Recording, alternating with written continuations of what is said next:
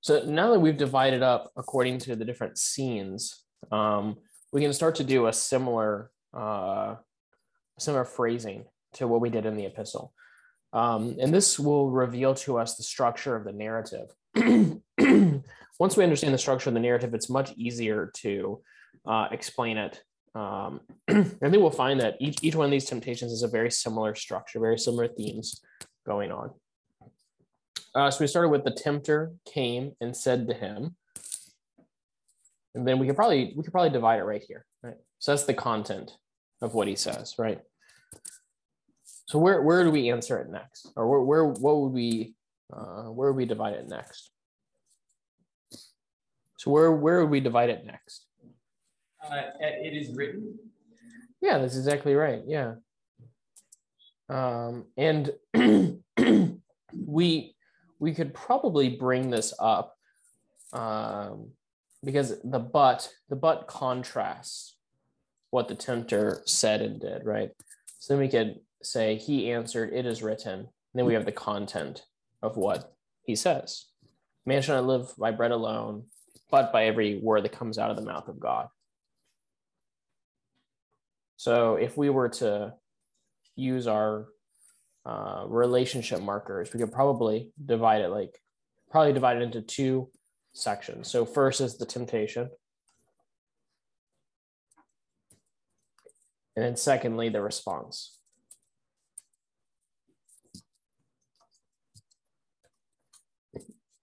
Right. so we have the tempter comes, says, and then the response of Jesus. And then this next one, I think we can divide it up in a similar way, right? So the devil took him to the city and set him on the pinnacle of the temple. So where, where did we divide this one? Took. Mm-hmm. That's right, yeah. Took him to the holy city and set him on the pinnacle of the temple and said to him, right? So the devil does three things there. So first he did two things, then it said. He does three. He takes, he sets, and he says, If you are the Son of God, throw yourself down. And say, For it is written. What is written? He will command his angels concerning you. And then he has a second quotation. and they will bear they will bear you up lest you strike your foot against a stone. And then Jesus says to him, again, it is written, and then the content of the answer. So we see a really similar section here, then, right? So we have the temptation. And then the response once again.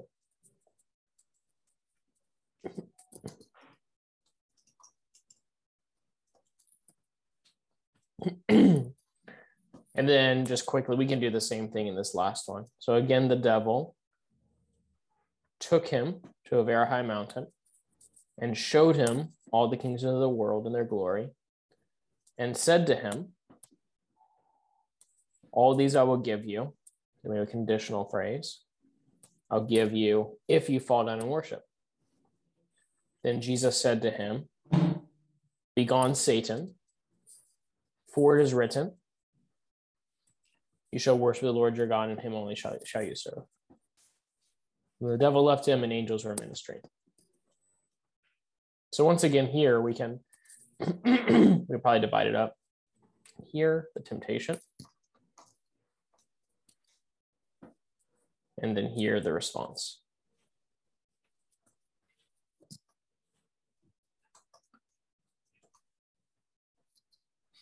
Does that make sure sense how we did all that? Yeah. So, so what? Yeah. So what that does? Any any questions on that at all? Okay.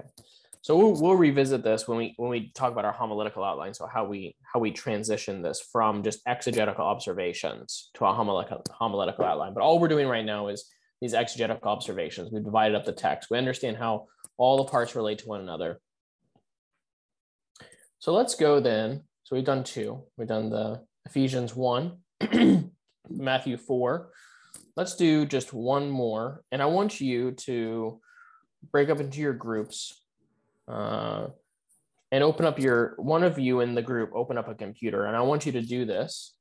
Uh, so you're going to go to phrasing, choose a passage. I want you to do this for Ephesians 4, 17 through 24. Ephesians 4, 17 through 24. How would you how would you divide this up? How would you do an exegetical outline for this? So go ahead and do this in your group. we'll come back in maybe 10 minutes or so and then uh, kind of review um, review how to do this. Okay, so your group, I'm sure the different groups are different points in the process. Some of you might be done, some of you might be halfway through. I'm not sure, but let's let's come together and uh, and take a look at this together. Um, how did you all find this? I guess first of all, was it was it easy? Was it hard? How did you find this?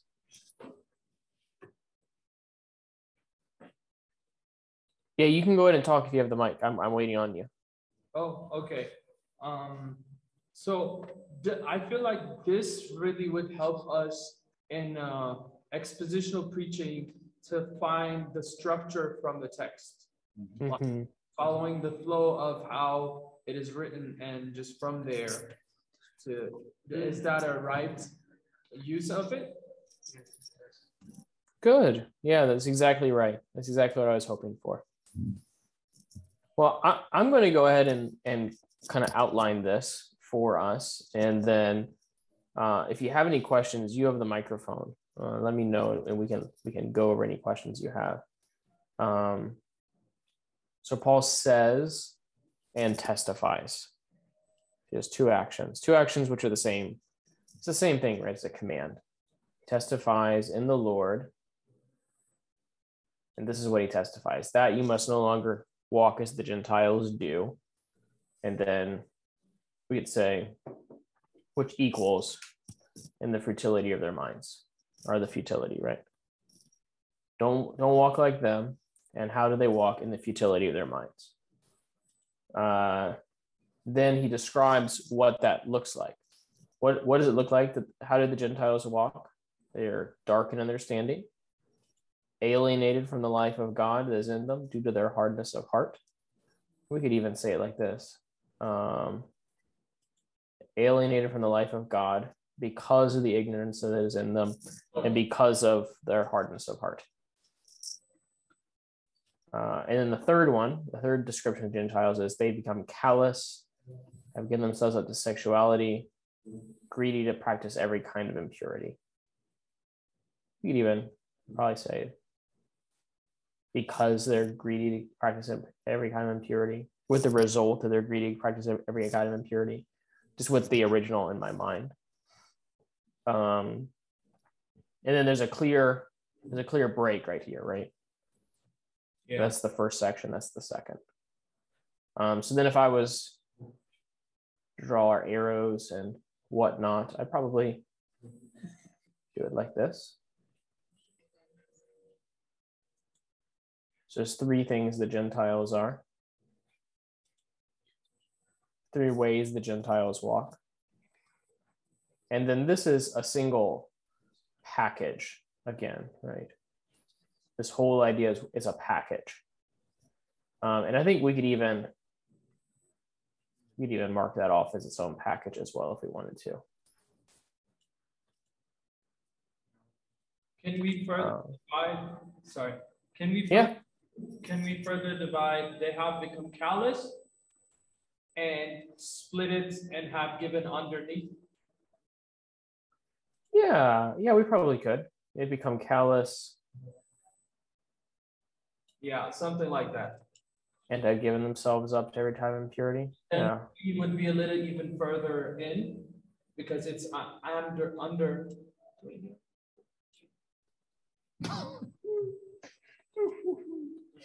then greedy to yeah, it'd be a little bit close. Yes, um, that's what. yeah, we. Yeah, yeah, you can do it like that. So then we would do it this again. these arrows aren't like really necessary, but they're kind of cool, aren't they?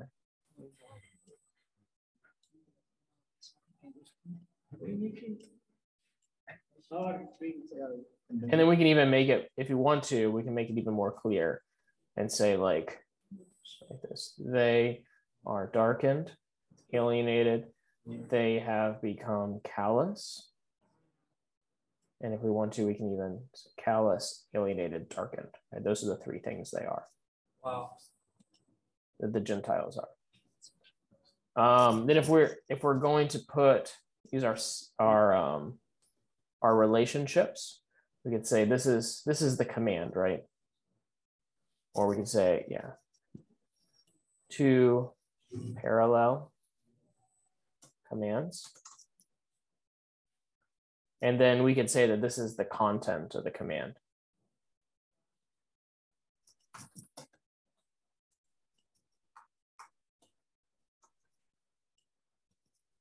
You see how like if once you do this, the sermon really writes itself pretty easily. right? Like, okay, so there's this is like main point one, and then you have three subpoints. Don't be like the Gentiles. They're they're these three things. And then this is a little difficult at the beginning, I think. I think this is diff- where to put this. This is not the way you learn Christ. So there's a there's a few things you could do here. Um, I, you could kind of indent this a little bit.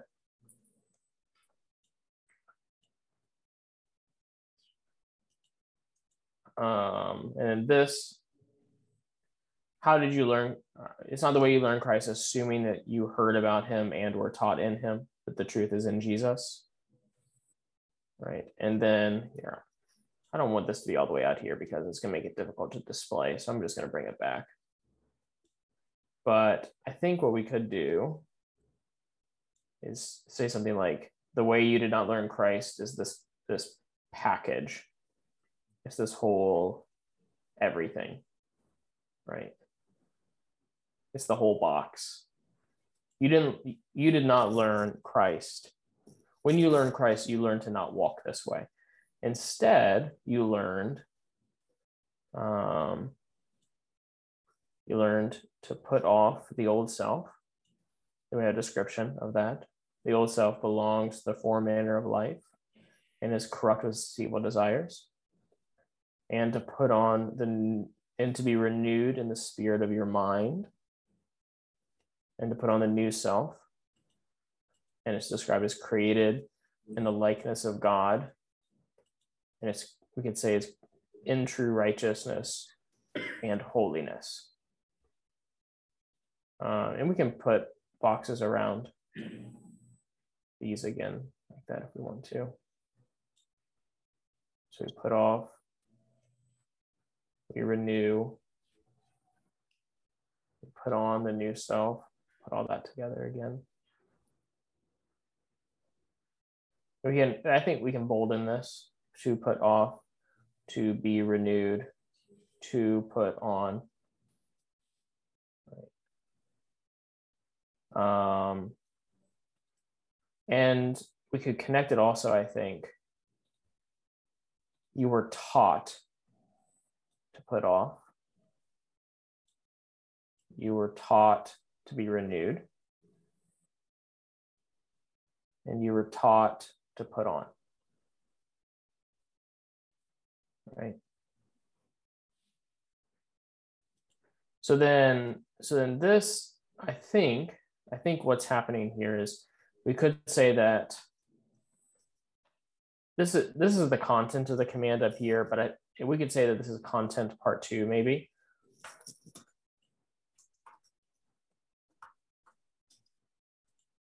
Or maybe a positive. Like the first part is the negative side of the command. This is the positive side. And then maybe we could say that this is content one.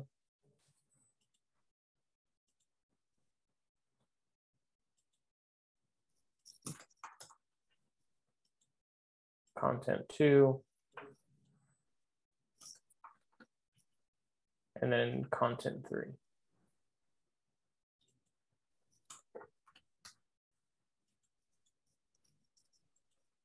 And you can do other things to kind of highlight certain information. Like one, one of the themes is certainly in, in Christ. So maybe you could highlight all of that in the Lord, Christ, in Jesus.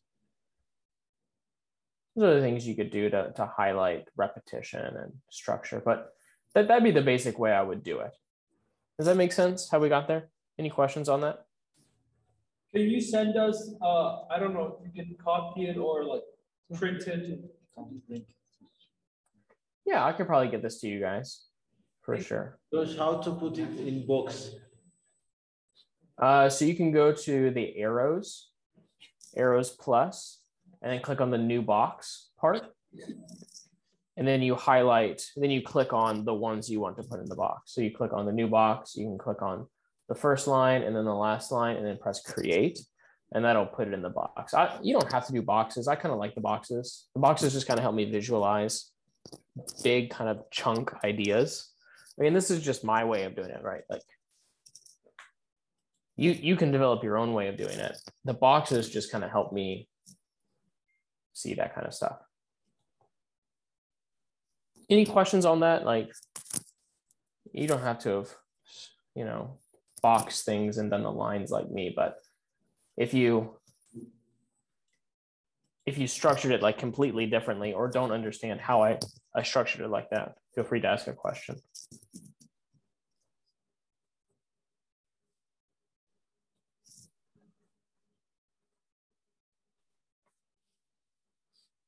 Okay, good. So that, that's the last one that I wanted to do as a group. So now we're going to do a workshop. So, so you can open up a new tab. So I want, if, if everyone can grab their computer or their app, or you can do this on a piece of paper if you want to, you can do the same thing on paper. You don't have to have the website to do it. I think the website just makes it a little bit easier. But if you have the website, oh, you can open up your computer, go to phrasing, and then you can do your text there. Uh, and we'll do again 30 minutes. So that'll take us all the way up to uh, 215. And uh, just do it yourself. Once you've kind of done it yourself, talk to your neighbor, ask them for help, ask them what they think. And then we can kind of come back together and, and look at it together if we want to.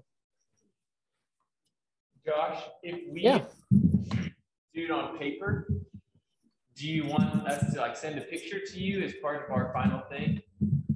Yeah, so if you do it on paper, so so at the at the end, what you're going to do is create a single document that has everything in it.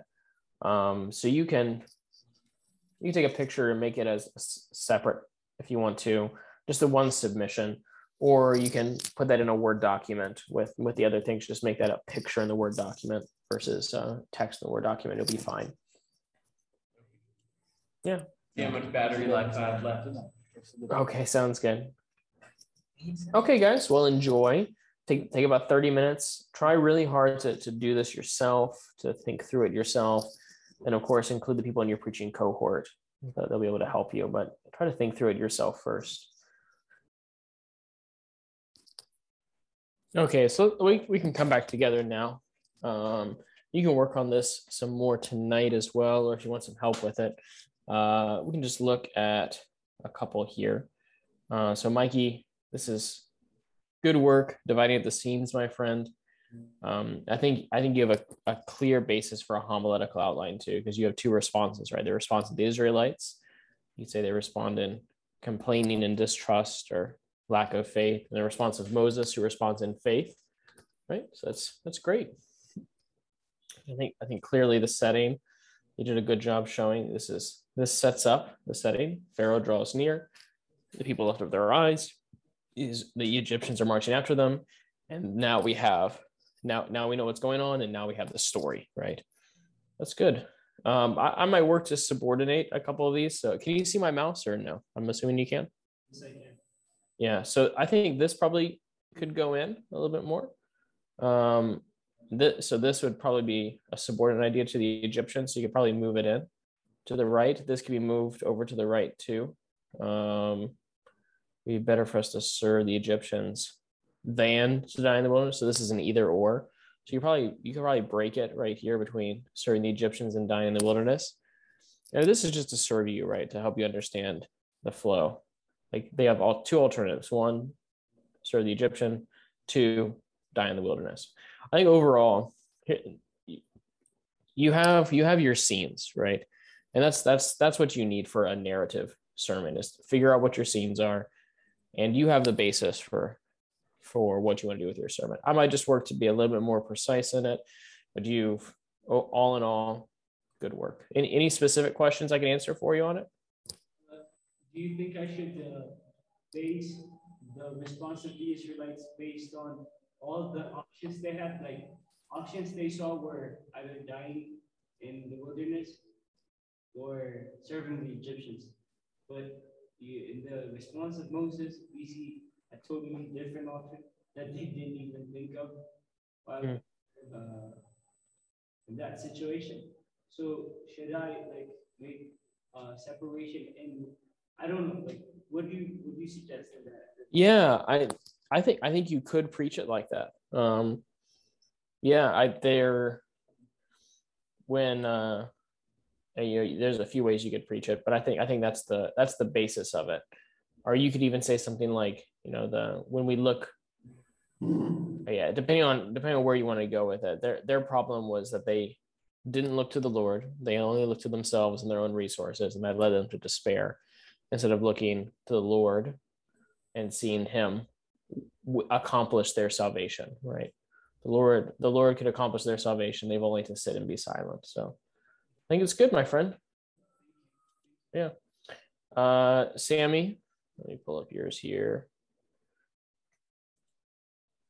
So I think I think you've done a good job marking the you know, the major divisions of the text here. I think just like Mikey, you it's clear, you know, here's Paul's astonished, then that they left the gospel. Then he gives them a warning. If anyone preaches another gospel, let them be accursed. That's a single unit. And then Paul's kind of conclusion, right? He he wants to he wants to uh, seek the approval of men, not the approval, or he wants to see the approval of Christ, not the approval of men. I think I think it's exactly yep. I think that's how the text breaks down. Um, I might there might be a few places you could divide it more. Um, let's see. Preaching a gospel country received. Yeah, so like if if we, and you could break it here, even if we break or an angel from heaven should preach a gospel contrary to one that we preach to you.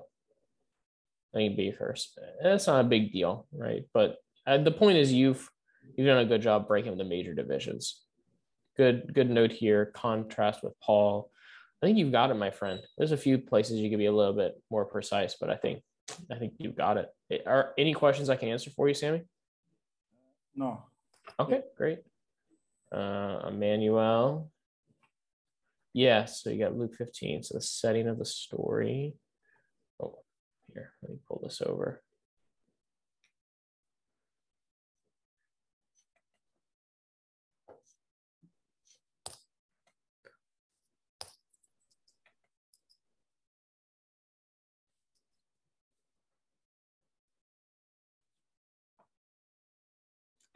setting, youngest son lost, younger son regrets, begs his father's forgiveness, father's overjoyed younger son. The lost heart of the older son, the father's compassion, passionate heart for his older son. Father's overjoyed with the yeah, I think you divided that up. Um, see.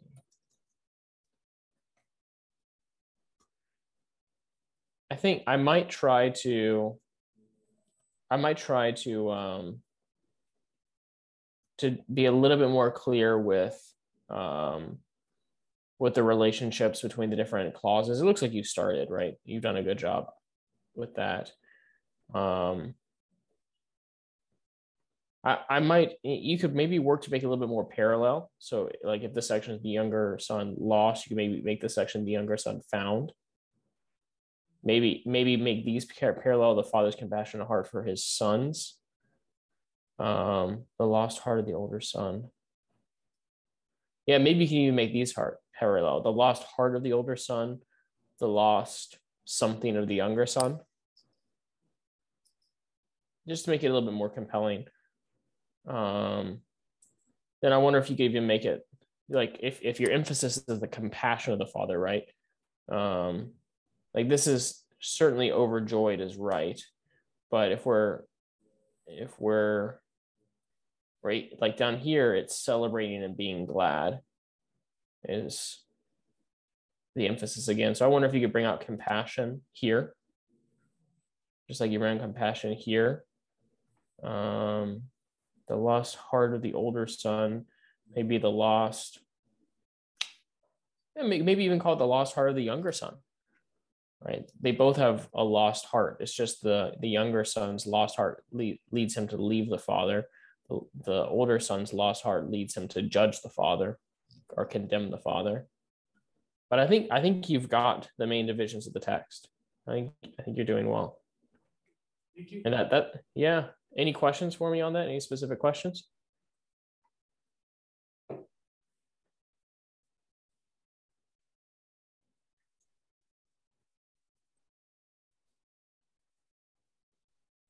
Okay.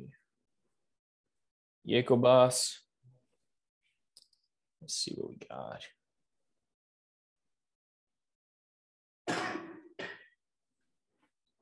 Love because God is love. God's love revealed. Love because God has loved. Okay, yeah. Love because God is love. Love because God has loved. God's love revealed. Reason to love. Love. Yeah, God is love. Love is from God. That's good. It's revealed in Christ. Good. Love because God has love. So if God so loved us. Beloved. Okay. I think, yeah, that makes perfect sense, my friend. Love because God is love and love because God has loved. And this is God's love revealed. I wonder, hmm. What's what's the difference between God's love? Okay, yep, this so this is a command. Okay. Yeah. Yep. So this is the in, indicative and this is the imperative. Yeah. Yep. I see what you're doing. I like that. I think that's really good, man. But like God abides in us and no one has ever seen God. And the same thing, like where God's love was revealed in Christ, now God's love is revealed in us. Yes. Yes.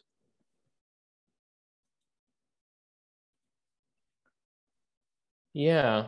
I like I and I think that if you go along those themes, that's great. God's love revealed in Christ, God's love revealed in us. That that I think carries the weight of the text very well. It, it, it helps us see the significance of our love too when you word it like that. Um, but yeah, I think you're thinking along the right lines there. That's good. A- Any questions for me on that? Any specific questions? No, I just say thanks for having us do this. I didn't see those connections till I lined them all up. Yeah, for sure. Okay, so fine. So humble yourself there, front of my uh, so that good. At the proper time, he may exalt you. Okay, so this casting though, so so what you have here is what how I'm reading this is so that you're gonna humble yourselves under God's mighty hand. So at the proper time, one, he may exalt you, and two, casting all your anxieties on him. I I think this actually goes all the way back to the left.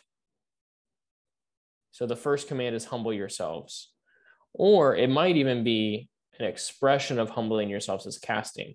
So humble yourselves, and then therefore is number one, and then number two is casting. But but this is yeah, I don't think this isn't subordinate to the him at the proper time. If you bring this back to the left, casting all your anxieties on him because he cares for you. And then be sober minded and watchful. I think that goes back to the left as well. So those are your commands. So your commands are humble yourself, cast your anxieties, and be sober. Um, does that make sense what I'm saying there? So here, let me.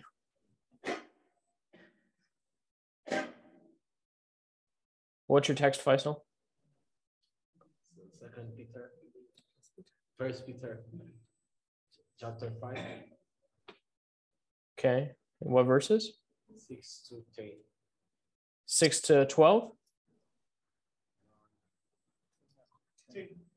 10? Okay. Six to ten. Okay. So we got hum. So the first command is humble yourselves, therefore. And we can say, under the mighty hand of God for the purpose so that he may exalt you. And then we can say, an expression of humbling yourselves is casting on your anxieties on him. Why? Because he cares for you. Then we have two commands be sober minded, be watchful. And the reason is your adversary, the devil, pro- pro- prowls around like a roaring lion, seeking who he may devour. And so we must resist him. How? By being firm in faith and knowing the same kind of suffering you're experienced by your brotherhood throughout the world.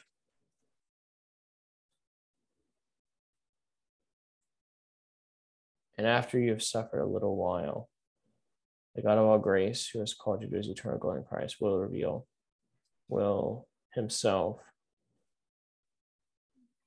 restore, confirm, strengthen, and establish you. You probably have that. Let me see. Yep, so you have that. So I do think this knowing the same kinds of suffering, we can look this up in the original too. The knowing the same kinds of suffering, I think, has to do with resisting the devil, most likely. Um, let me pull this up in the original.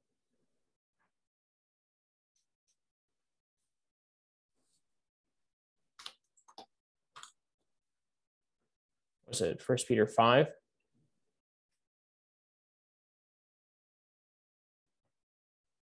5? Six through ten. Oh, you give me Peter. Peter's hard Greek. What verse is it? Verse nine. Yeah. Yeah, so um that yeah, that's right. So so we resist one of the ways we resist the devil, I think is what he's saying. One of the ways we resist the devil is knowing that the same kind of sufferings we're experiencing are being experienced by your brothers throughout the world. We resist him one firm in faith, and we resist him two because we know that others experience the same kind of suffering as us. I think is what the text is saying. Um, let's see.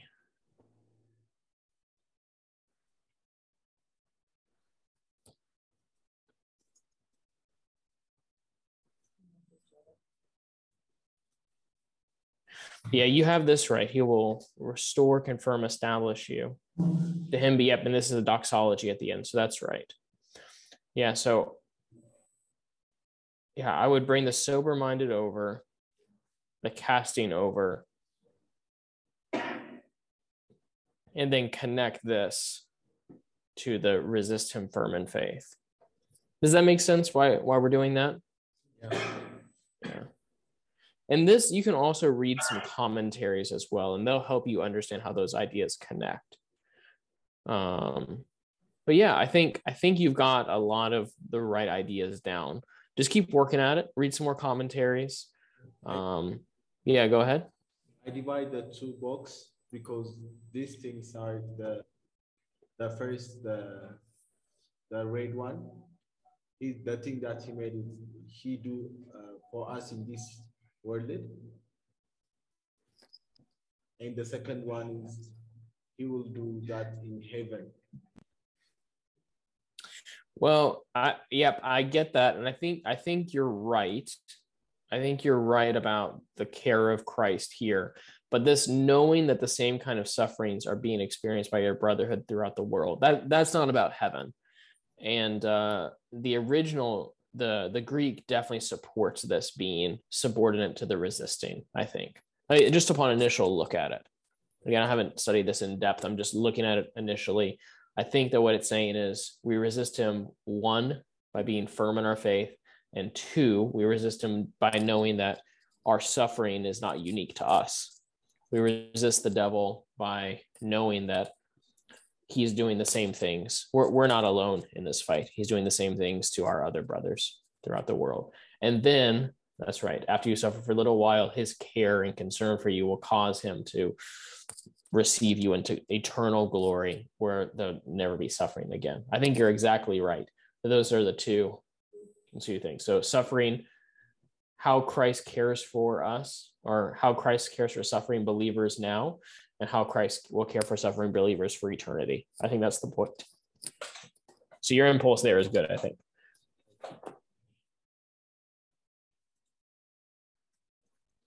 Let's see. Yisakor, the sealed scroll. He's got an emoji here. That's fantastic. the sealed scroll.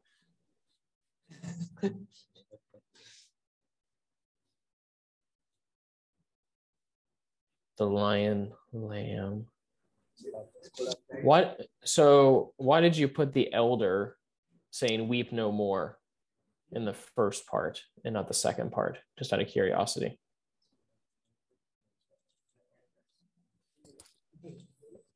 If you're talking, I can't hear you, my friend. I'm sorry. I wish I could.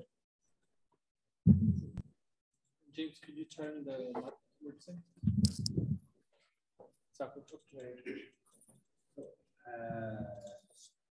I think those uh, success successive stories they seem different and the setting are different. That's why I put them. Uh, okay. Yeah, because here he looks between the throne. Here he's still okay. I see what you're saying. Here he's still kind of he hasn't looked yet. Here he looks and sees the lion, the lamb lion king. Good, that makes sense. Um, I guess my other question, I mean, along with that, is the what it looks like you divided the sentence here. So the quote, the worship quote starts with the worthy. Um, I would, I think I would naturally put this under the worship. So why did you, why did you do it like that? Um, I have no reason for that, but okay. You're good. No, you're good. Yeah. I, I think I think you're right. Yep. Yeah. So there's the sealed scroll, the revelation of the lion, the lamb lion, um, the lion king, right? The lion king, and then worship. I think that's good. I think work to work to figure out how to subordinate some of those ideas more. Um, so like you could say between the throne, uh, then divide here and and the four living creatures divide again and the elders and I saw the lamb standing. How is he standing? As though he had been slain. So that, that describes how he's standing. So once you see that, right, you, I, I think that if you push yourself like that, you start to see some more to it. Because how can you stand as though you've been slain? If you've been slain, you're not standing. I've never seen anything standing that's been slain. If you're if you've been slain, you're laying down on the ground. So once you once you understand more, you start to see the irony of it. You start to see what's being said here more. So he's standing as though he has been slain, um, and with seven horns and with seven eyes. But I, I think if you, I think you have your main divisions down. So that's great. Three successive stories in the chapter that led me to the structure. Yep, I think you've got the structure, my friend. Well done. Any questions for me?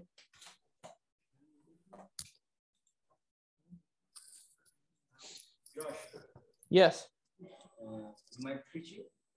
So when when I uh, write my draft of the manuscript, do I, do I have to go through all the symbolic uh, sim uh, symbolic words?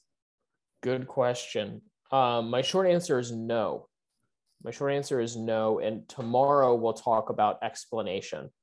Um, so, in, in short, the the purpose of the sermon is to serve the pastoral needs of the church.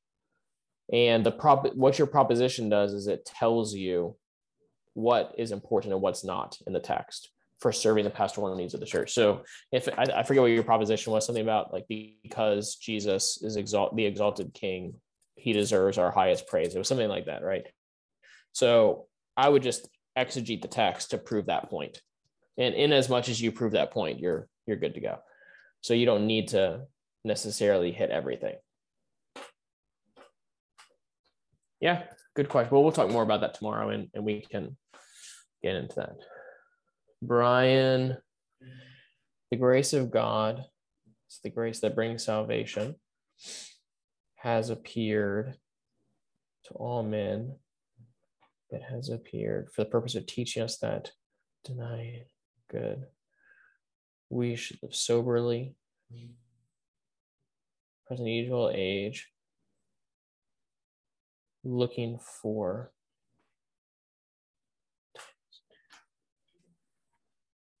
blessed hope. Let me pull this in.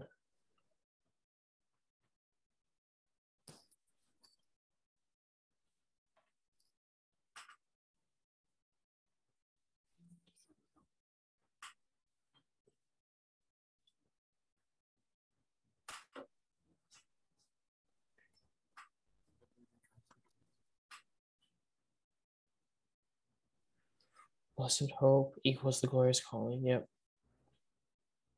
Who gave, yep, he might redeem and purify. Yep.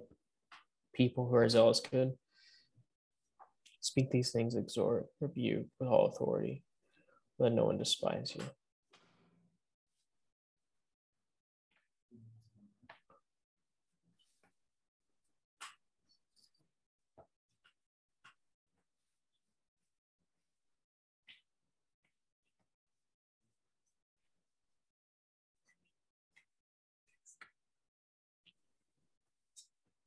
What did you what did you mean by this? This is more indented than than this? Uh, can you hear me? Yeah. I, I also wasn't sure, but the fact that it's a participle, hmm I thought it was modifying, you know, the, the fact that we should live soberly. Because I'm seeing like several participles there. Okay. hmm The first participle teaching us, I think modifies the appeared. hmm Uh, and then now the main verb there is we should live soberly, righteously, and godly in the present age. And then now denying ungodliness, I think modifies that. And then also looking for also modifies that, I think. Mm-hmm. hmm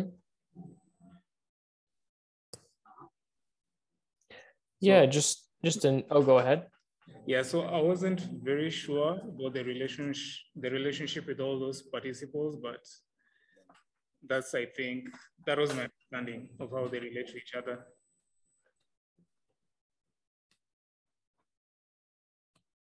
Yeah, I think yeah, I think you've got it. Now is this is this your whole text or no? Yeah, that's the whole thing. Okay. But I'm using the New King James. I Okay. I don't know if the ESV is very different. No, I don't think so.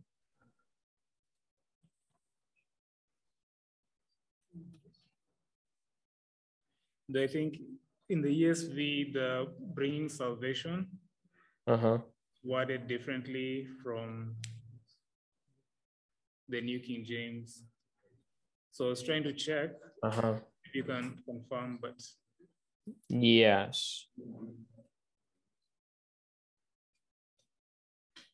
Grace of God is a pure, bring salvation for all people. One, it brings salvation, and two, yeah, training us.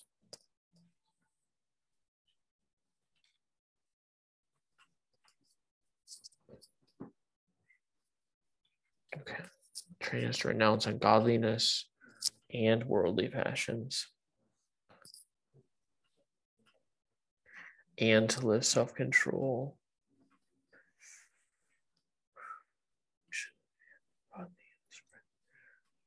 And worldly lust, we should live self control and godly in the present age, waiting.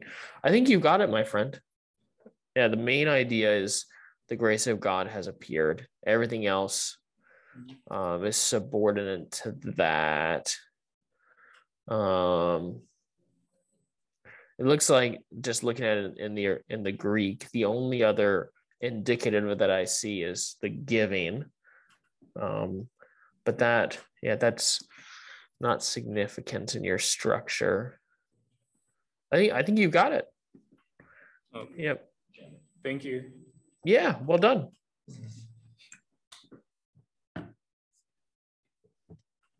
Yubsaga. Let's see what you got.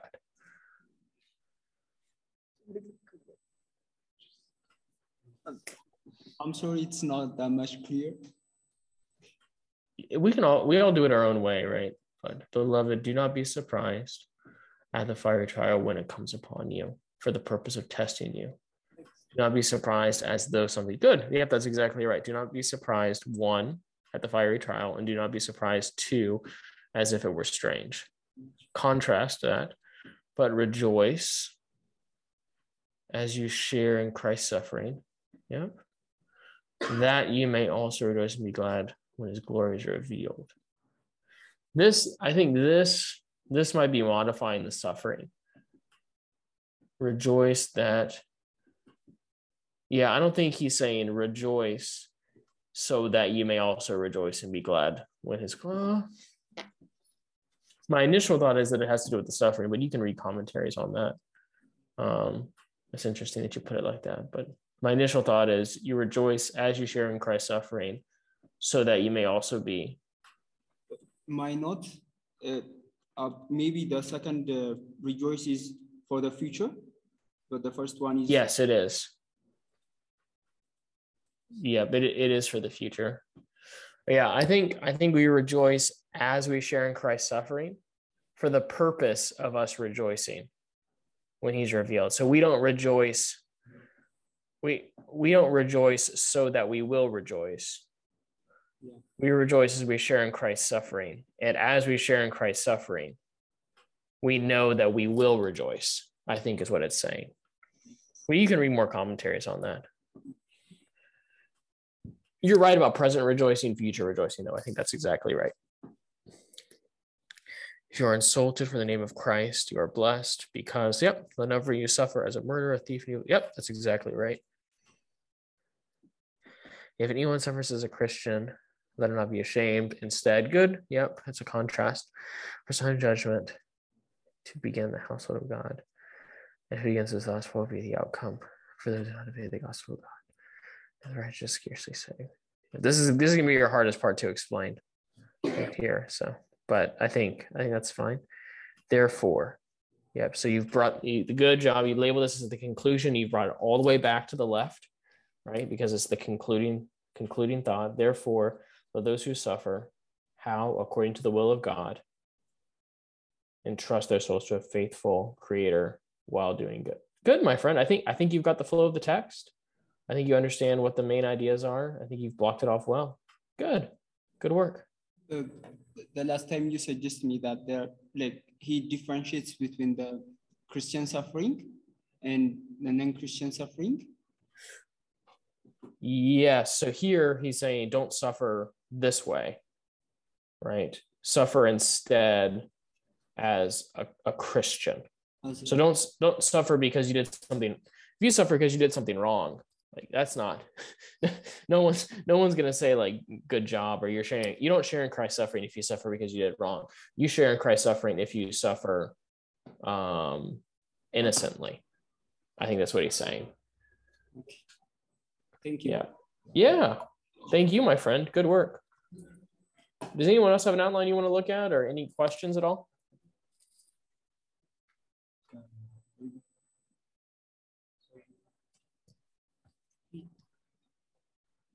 Could I ask Okay. a question? Oh, yeah. What's up? Uh, since we just learned the aorists, could you look up First John four, seven, and eight?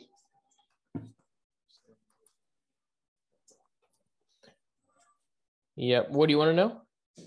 So I'm wondering why it's, or if it's significant. I don't really understand the aorists that well. So it seems Yeah. like Wel- welcome to the club. Wel- Sorry. Go ahead. Seems like he's saying all the loving ones are knowing God. That's right. Yeah. Um, it's a present, but then it says all the ones that don't uh, love God, and then it's an aorist. And I just, is that significant? And if so, what does it mean? and born of God. And there's there's actually a lot of articles written about how John uses the present tense. Um, and they're they're a bit they're kind of escaping me right now. Um, but I, I think in short, John uses the present tense to communicate uh, a continuous action throughout the Christian's life. So I think you could say the one who is the ones the ones who are loving God or the one who is loving God uh, is knowing God. He's in this state of knowing God. And here it's the one who, oh, come on. Yeah, I think, I think, I think that this is the significance. The one who is not loving, and this is viewing it as a complete action. They, they've never known him. They've never known him Like it this, this is the the the continuous idea of continually knowing like i'm i'm in a constant state of knowing getting to know better continuing to know in the relationship this is viewing the action without as a complete whole not as a completed but a complete whole they've they've never known never even begun never begun to know god never finished knowing god they've they never even started i think that's what it's saying it's not that they started knowing God and then they stopped. It's that it never like never even started, kind of thing. I think is what it means. Okay, so we've talked about the exegetical outline. So the, the exegetical outline is for the purpose of making textual observations, textual notes, so that we can understand the text more. Uh, the textual outline shows us the structure of the text, helps us understand the main arguments of the text, helps us understand the way the, the thoughts are connected in the mind of the author. So we're not just looking at bunch of random words, we're looking at how those words are put together. So we're not just doing devotional ideas based upon words like justification and peace and reconciliation. We find the text, but we're we're writing sermons that are based upon the structure of the text itself. So we, we move on from there. Once we've understood the exegetical outline, we move on from there to the homiletical outline.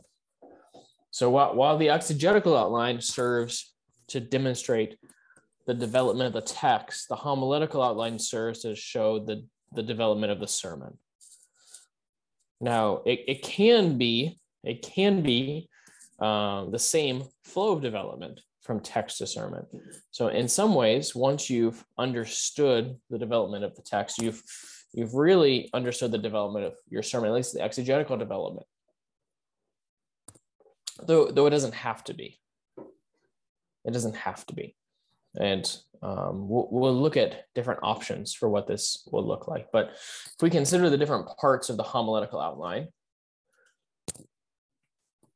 the components of a homiletical outline, um, it's going to have it's going to have ma some main parts. Number one, um, if, this is as we consider the entire structure of the sermon. Number one, the prop package, which we already talked about, right? What the prop package is. And I'll say, uh, we could say it like this, a modified, a modified prop package. So if the prop package includes your big idea, your FCF, your IRE, your proposition, um, cer certainly you can include all of that in your sermon, though, though you don't have to um, most definitely the proposition should be included in your sermon, but the rest of it uh, wouldn't wouldn't necessarily need to be at the forefront. Um, after your prop your prop package with with especially your proposition at the forefront, you move then from the interrogative to an interrogative. So an interrogative asks a question like why, how, to what extent, it asks a question, and specifically it asks a question of your proposition. Right. So so if your if your proposition would be something like from Ephesians 1.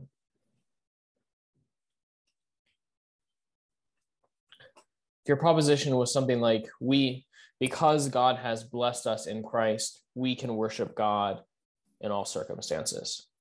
That's your proposition. Because God has blessed us in Christ, we can worship God in, in all circumstances. We might then ask the question, how has God blessed us in Christ?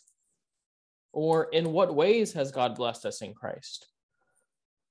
So that, that interrogative serves then to, to highlight our main points. Well, number one, he chose us. Number two, he redeemed us. Number three, he sealed us. You see that that interrogative serves as a as a transition statement from the prop package to the main points. And, and in that sense, the interrogative serves to transition you natu- very naturally out of your um, out of your introduction into the body of your sermon. Three, um, after your interrogative, as we alluded to, is your main points. So these are going to be the, the main structural developments of your sermon. And number four, I'd say optional subpoints.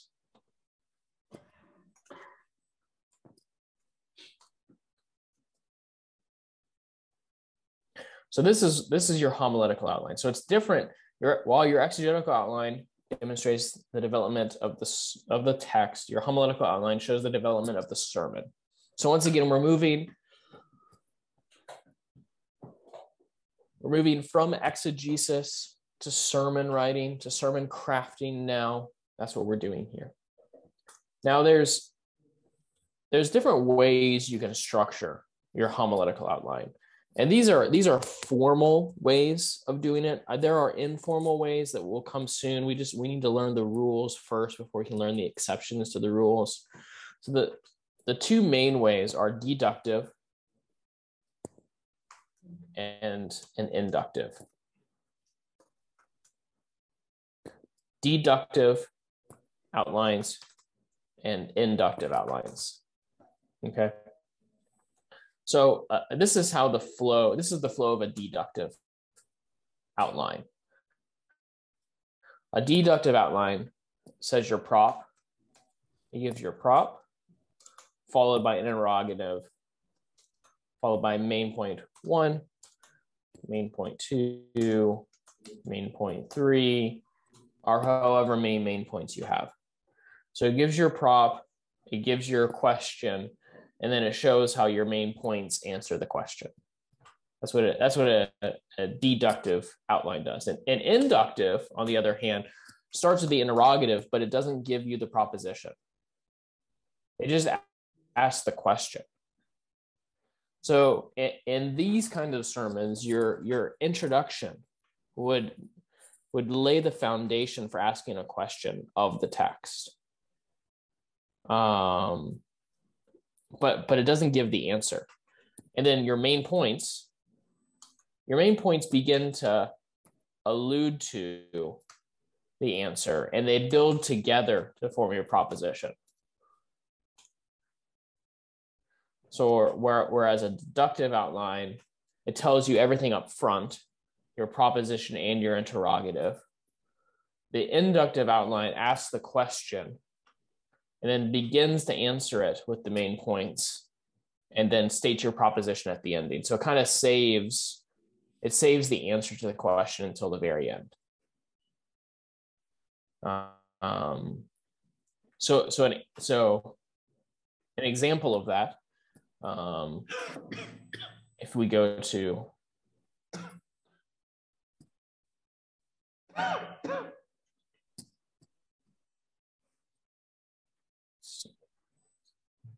An example of that might be if we if we preach a sermon from Ruth 1, for instance. Oh, this is my NA28, that's why.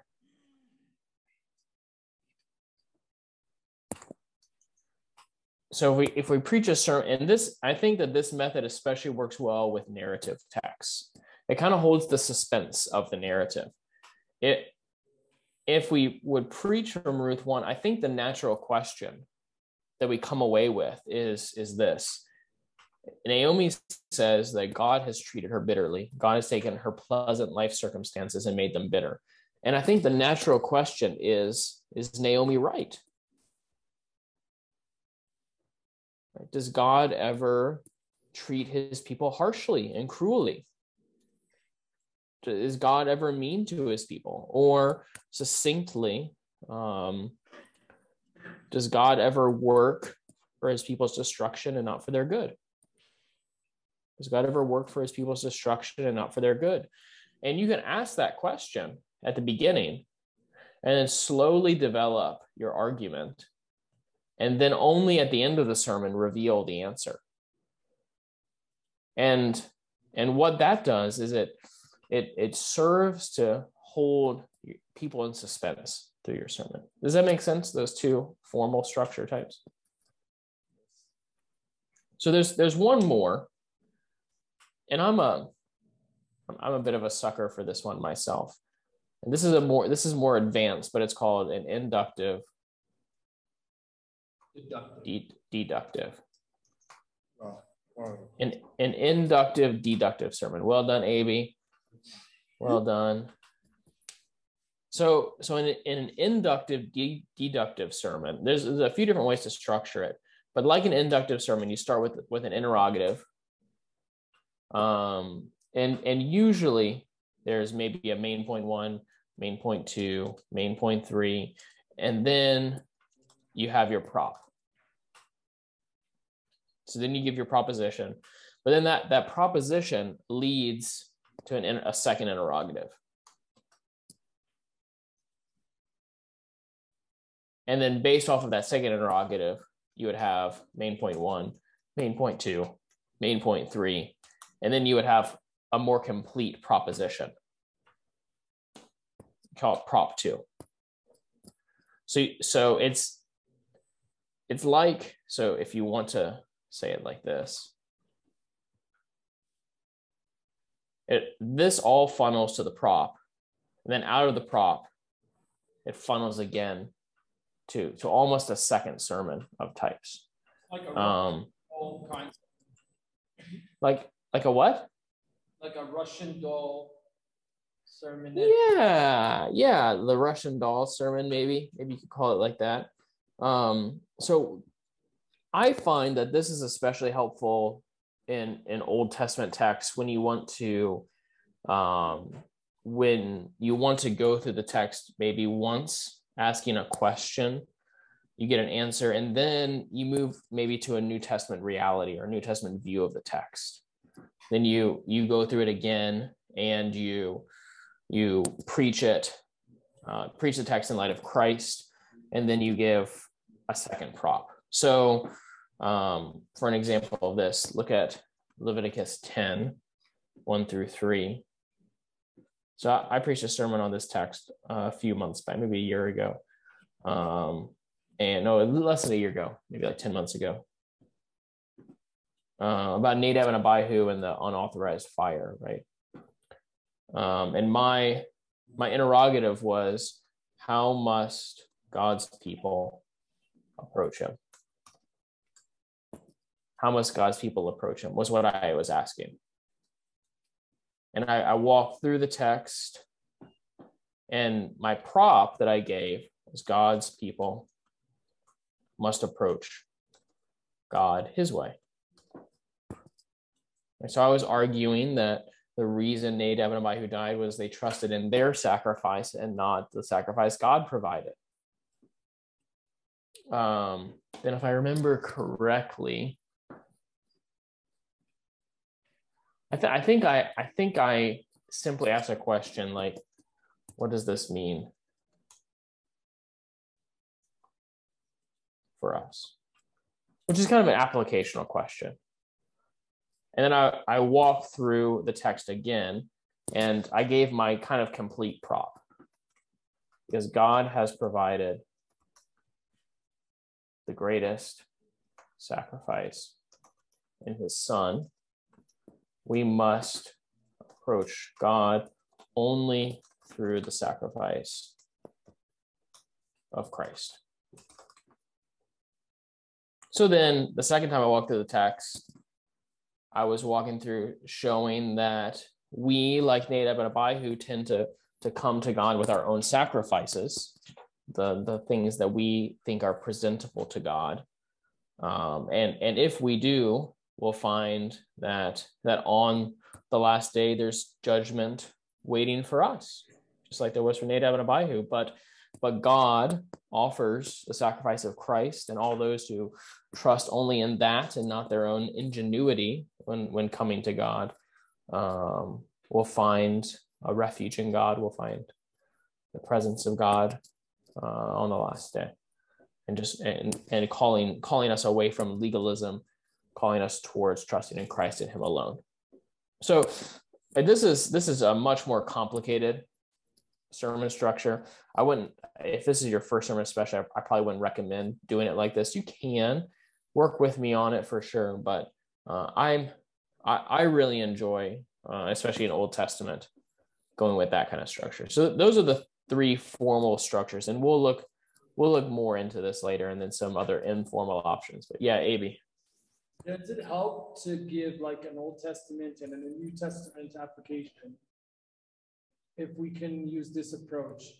Because I think you first went to the like the the first readers uh, what they should understand from it, which is they should approach as he presented, and then second uh, prep, prop statement was more gospel centered and more applic- the application is more for the church. So does that help? Yeah.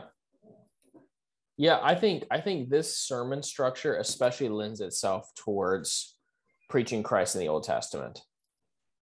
I, I think this kind of sermon structure is very helpful when trying to preach Christ in the Old Testament.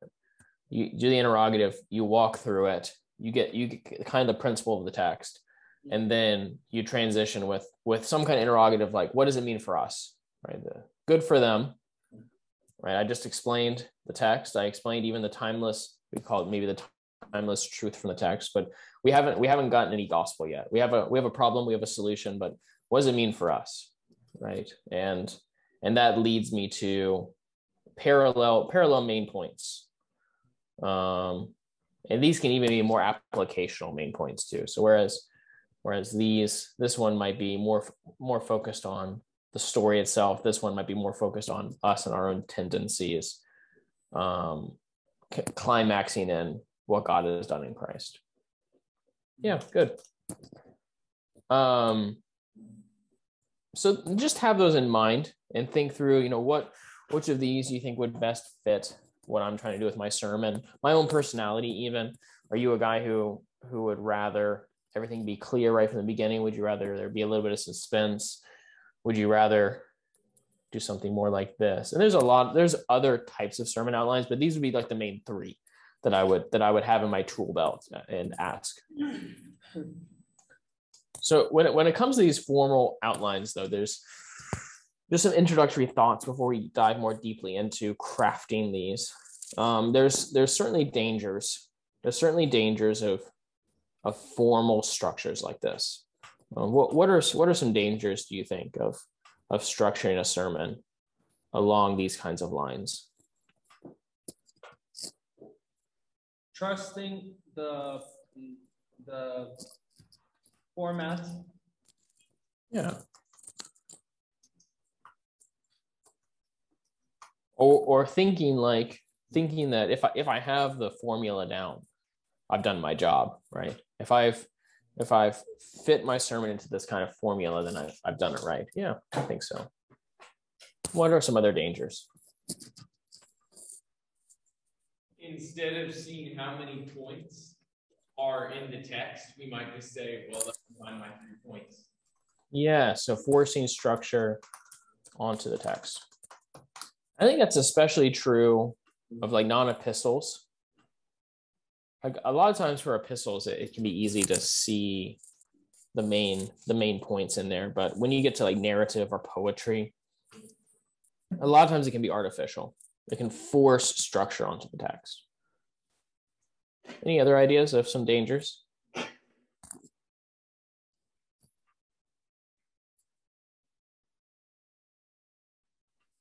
I, I think that one of them one that's very common um, So if you've read your your uh, chapter from Dr. Chapell's book, and again, I, I assign those to you because I think he's a good book. I don't mean I don't mean to to say that he's not good when I when we critique or when we um, say something different than what he says. I, I think that he's a great foundation, but I do think that some of it we can can once we learn from it, we can kind of build off of it. But I think I do think it can tend to confuse law and gospel. I think it can tend to confuse law and gospel. What I mean by that is he encourages you to to that each each main point would have both a truth claim and an, and an applicational point. Have both a truth claim and an applicational point, which is fine for a lot of texts, but there are some texts that don't have, and when I say applicational point, I mean something to do. Um, some texts don't have explicit calls to obedience. Some texts instead simply call us to behold God, right? To, to see this is the character of God and um, and as we behold him, we're transformed from one degree of glory to another. They, they don't and forcing law onto a text that doesn't have any explicit commands.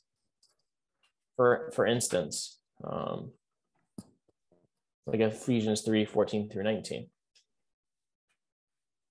So you could you could structure main points here. I, I think you should. Um, but since there's no there's no commands in the text to word your main points as if there were commands, I think is a is an unfaithful a way that would be unfaithful to the text. Certainly, the, the text has has an intended redemptive effect, but that intended redemptive effect doesn't necessarily call us to do something, since the text itself doesn't call us to do something. Um, I think I think also it can so say confusing law and gospel. And I think I think it can feel archaic. It, it can feel maybe it was it, this was something for a, previous generation, but I, think our generation is more interested in authentic dialogue than in formal dialogue. And there are times that that formal dialogue and formal structure can be a turnoff versus more authentic structure and authentic dialogue. Um, at least that, that's my observation. Maybe that's not true. That's what I, that's what I experienced, and I think that other people experience it too. When when you say, you know, first, firstly, secondly, thirdly, and it be almost your structure becomes um, you're too aware of the structure and it feels too formal. Um, but the, there are there are certainly benefits though. There's I, I don't want to say I don't want to discourage us from using these kinds of structures. In fact, I use them in my own preaching a lot. I use modified versions of them. Um, but what are what, if we talk about dangers? What are some benefits of of these kinds of formal st- outline structures? What's that? Clear. Clear. Yeah. Yeah, clear to understand. Good. What else? Memorize. Yeah, easy to memorize. I think that's true. What else? Easy to follow progression. Mm-hmm.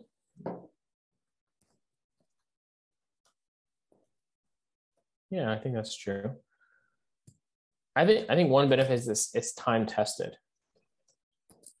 Like like people have been preaching this way for a couple generations now. This is not a new way of of preaching. Um, and, and, certainly, certainly, I do think that we should learn from the rules before we we go to exceptions. I think I think we should learn from this, but I, I do think that faithfully communicating to God's people of every generation means we we ask what's the most effective effective way of communicating to them um, I, uh, I, I think, I think that even if, even if we don't necessarily formally state our main points, um, like people of our parents' generation might have, um, it is helpful, I think, to to at least have them in our minds, even if we don't state them clearly. So let's talk about main points then. talk about main points. So what's what's the purpose? The purpose of the main points. The purpose is it, it provides a skeleton for your sermon. The development of your sermon. Main points serve as a skeleton for the development of your sermon. It shows us the progression of your sermon.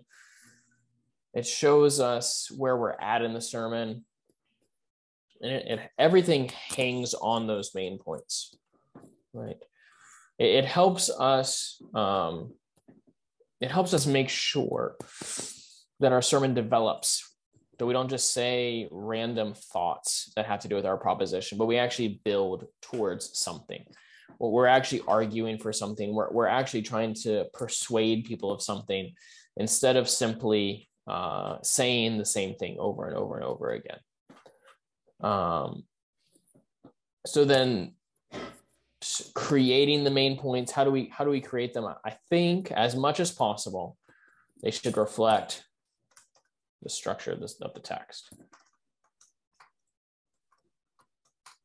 It should reflect the structure of the text. Now, and which is why we did our exegetical outline. Now, I do think that in some in some genres, um, it's it's less clear um, and maybe less helpful uh, to to use these kind of formal outlines to structure the sermon. In fact, like thematic arrangements can be more helpful, and we'll get to those more later.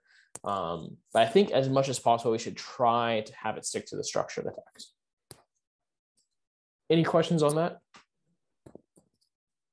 When you say structure, Josh, are you yeah like we do verse one, then verse two. We don't. Yeah. So what I, what I mean by that is, for instance, um, you know, he chose us. Point main point one, he chose us, and then we talk about the choosing, right? Main point two, he redeemed us, and we talk about the redeeming. Main point three, he sealed us, and then we talk about the sealing. Or you know, here, we might have we gotta have two main points, right? The negative command, don't be like the Gentiles. The positive command, remember what you were taught in Christ, something like that, right? But uh, but it should kind of follow that flow. That's what I mean by that. Mm-hmm. What's that? For a story, yeah, we'll get to that. Yeah. This fits well with epistles, especially, but not as much with stories. Um, I, I don't think they necessarily follow uh, follow the structure of stories as well. But that's a, it's a very good question.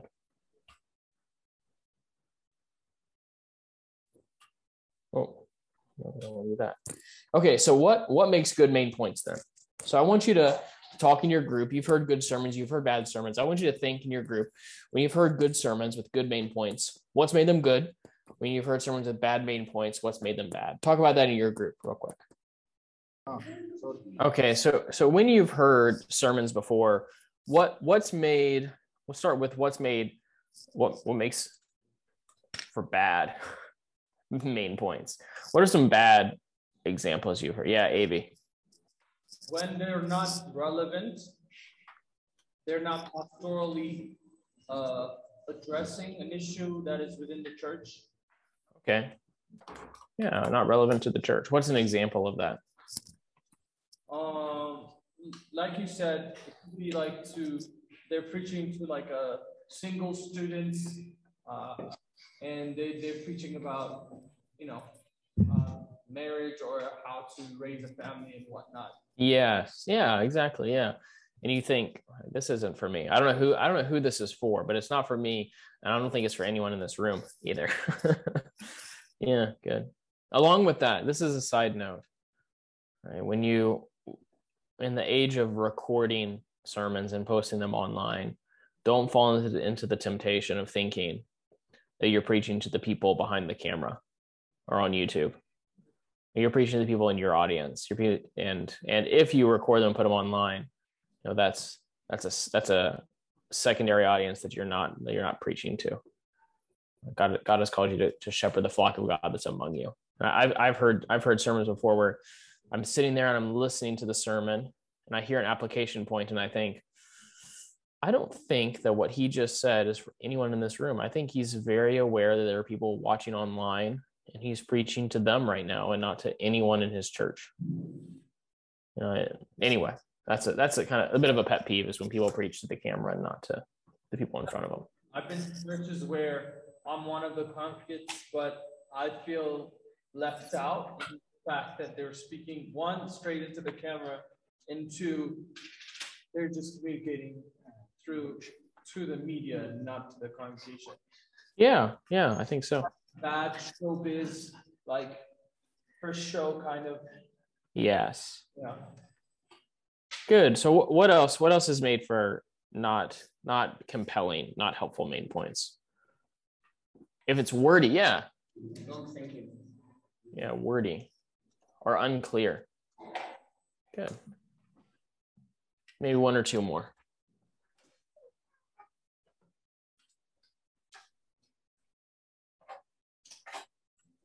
I'm thinking if it's structured like a logical syllogism, like you have to really remember the exact wording of the first point and it all fits together intricately and complex. Yes. Yeah, I think th- this is kind of like a subset of unclear. Um, this is this is the the principle. Preaching is public speaking, not writing. People are hearing your sermons, they're not reading your sermons, which means they can't go back and, and read a paragraph again. They can't remind themselves of what the main arguments are. They can't highlight and underline.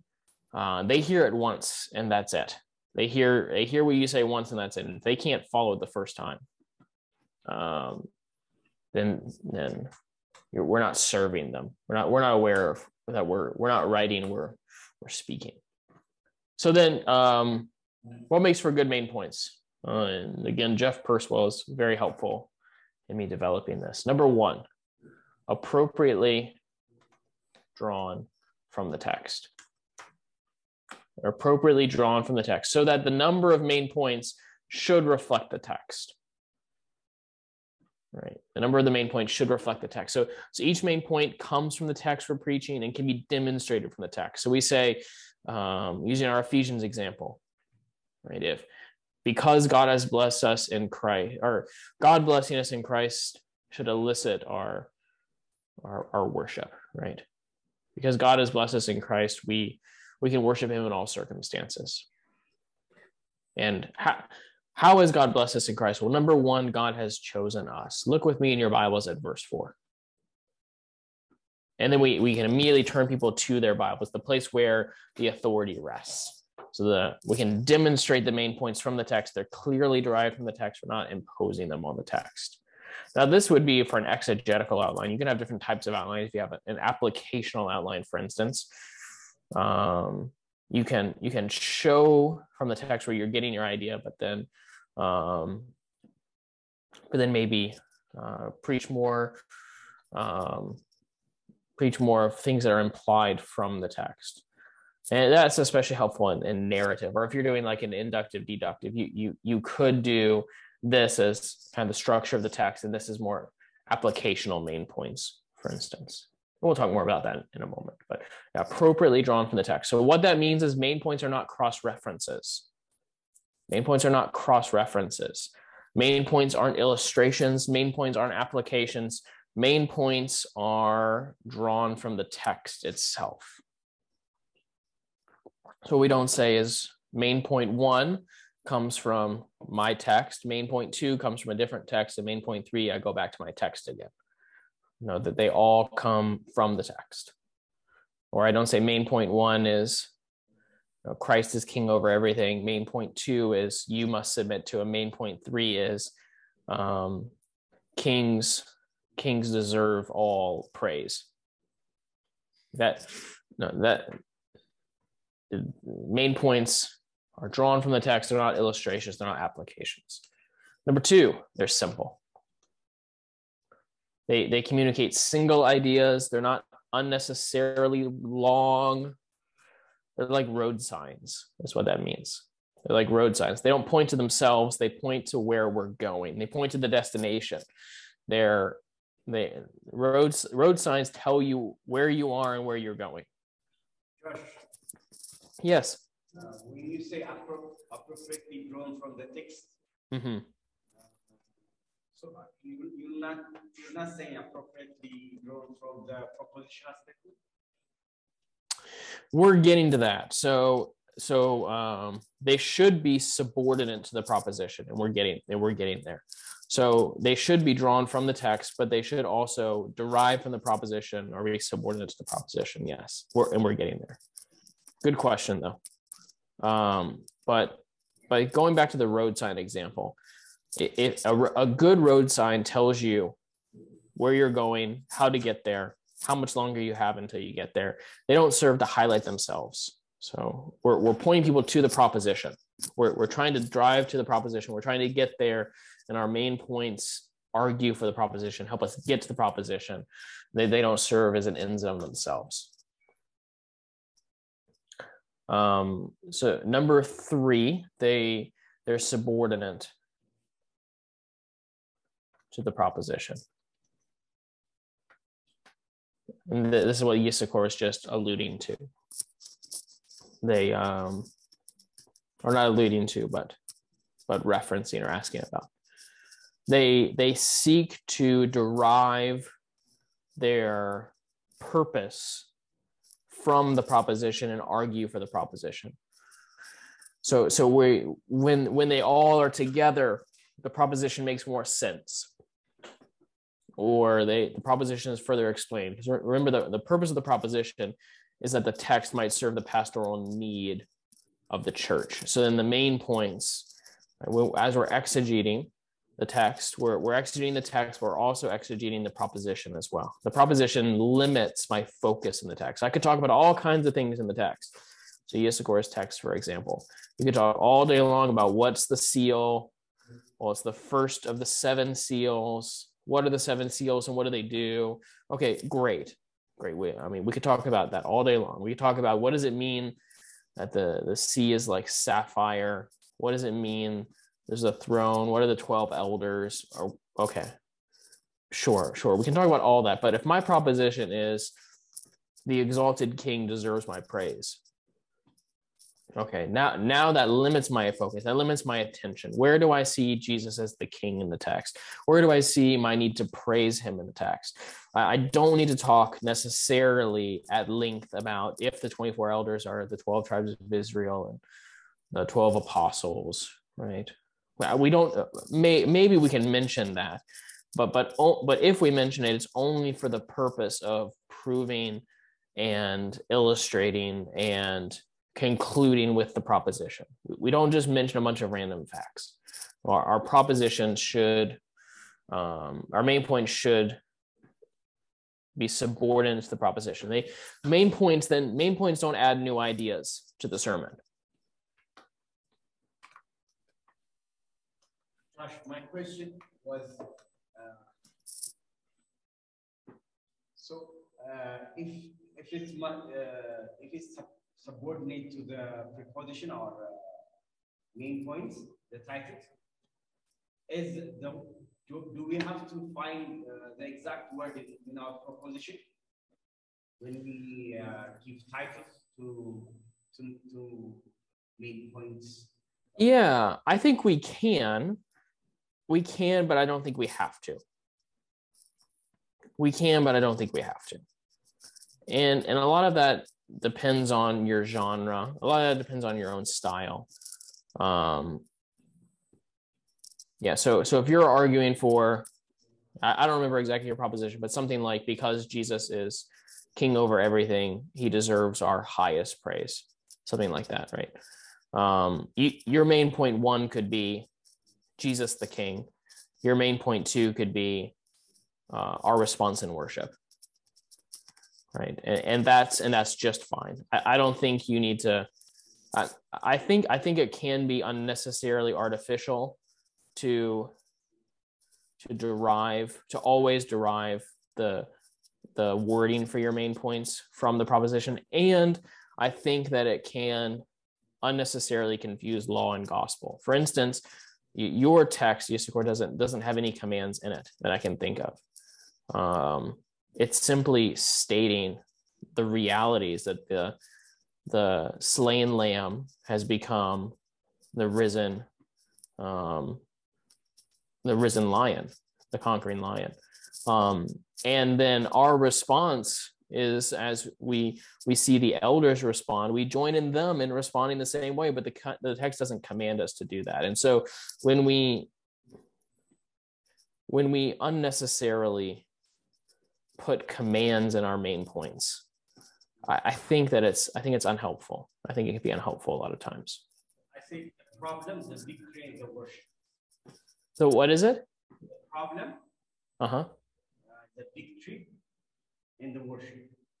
Yeah, yeah, I think something like that is fine. I, the problem, the problem, the picture is that what you said is the second one? The victory. The victory. Oh, the problem, the victory, and the worship. Yeah. Or or you could say something like the king needed, the king presented, the king worshipped, or the king praised. Mm. If you want, if you want to tie it more closely to your proposition. But but what I don't think you need to do is because Jesus is you know if your main if your main proposition is jesus having being king over everything you don't you don't need to say because jesus is king over this realm main point number one main point number two jesus is king over this realm i, I that it's just artificial it's not drawn from the text but but you're following the structure of the text which i think is what what's what's helpful the point is that they're they're it's arguing for the proposition now i do think it's helpful to to use wording from the the proposition in your main point. So that's why I said the king needed, the king presented, the king praised. Um, yeah, I think I think try to be as close in wording as possible, or where appropriate. Next, uh, they're distinct and progressive. They're distinct and progressive. So so main points develop the sermon. And so because of that they need to be unique. We, we don't we don't have main points that restate the proposition. We don't have main points that restate each other. They they're distinct and they are unique in that they argue for the proposition in a in a unique way. So let me let me give you this example what's what's wrong with this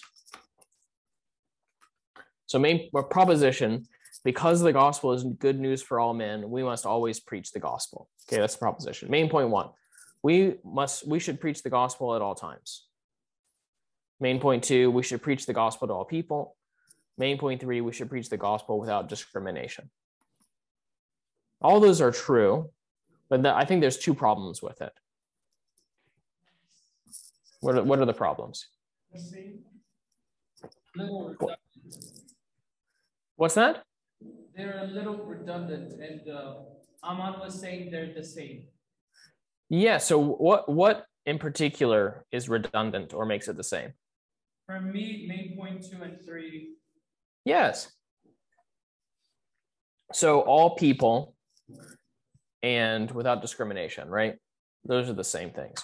But I think at all times and always are the same also. Like the, the first main point, in a sense, restates the proposition. And then the second and third main point simply restate each other. Or the that is without discrimination is just um, maybe a more succinct way of saying the main point, but or a different way of saying the main point. Here's another alternative. I think I think this is better. Because the gospel is good news for all men, we must always preach the gospel. Number one, we must preach the gospel despite opposition. Number two, we must preach the gospel despite discouragement. Number three, we must preach the gospel until the end. Um, or here's another example. Because Christ is our faithful high priest, we can always draw near to God. Number one, we can draw near in our sin. Number two, we can draw near in our doubts. Number three, we can draw near in our discouragement. They're unique. They explain the main point. They They build on the main point. They build an argument. Does that make sense? Any questions on that? Part of this is just being a good thinker, right? And, and understanding that what, what it means to, to think logically and, and in sequence. Uh, next is they, I think they should be, as best we can, they, they should be symmetrical. They should be symmetrical. And there's there's more than one way to make it symmetrical. I, I think that artificial ways of making it symmetrical um, would be, you know, because because because Jesus commands believers to preach the gospel, we must preach the gospel at, at every opportunity. Right? Because Jesus commands believers to preach the gospel here. So you you can do it like this. They can be symmetrical like this. And it's not bad. It's not wrong. It can it just I think it can come across artificial sometimes. So because, because Jesus commands believers to, to proclaim him boldly, we must proclaim Christ at every opportunity. Main point one, because Jesus commands believers to proclaim him boldly, we should proclaim Christ in difficult situations. Main point two, to different people. Um, main point three, despite our difficulties, something like that, right? They're parallel, they're symmetrical to one another. Um, but, but they can be symmetrical in different ways. So they can be symmetrical in wording, but they can also be symmetrical in word count. So, so what we don't want is, you know, main point one, Jesus died for sinners. Main point two, um, you know, God's glory as seen in his salvation of sinners always demands a response. Okay, sure. That's true. But I it's it's it can be unhelpful for people just listening, right? This isn't like you're a bad Christian if you don't do this, right? This is just like principles for what makes a sermon easy to listen to versus what makes a sermon difficult to listen to.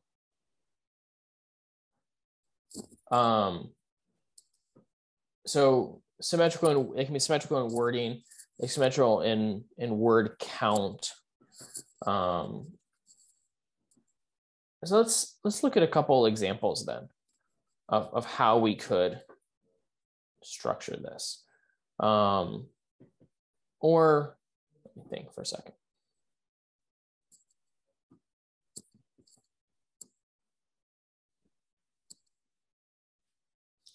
Let's let's look at let's look at one example. Um, Philippians 2, 19 through 24.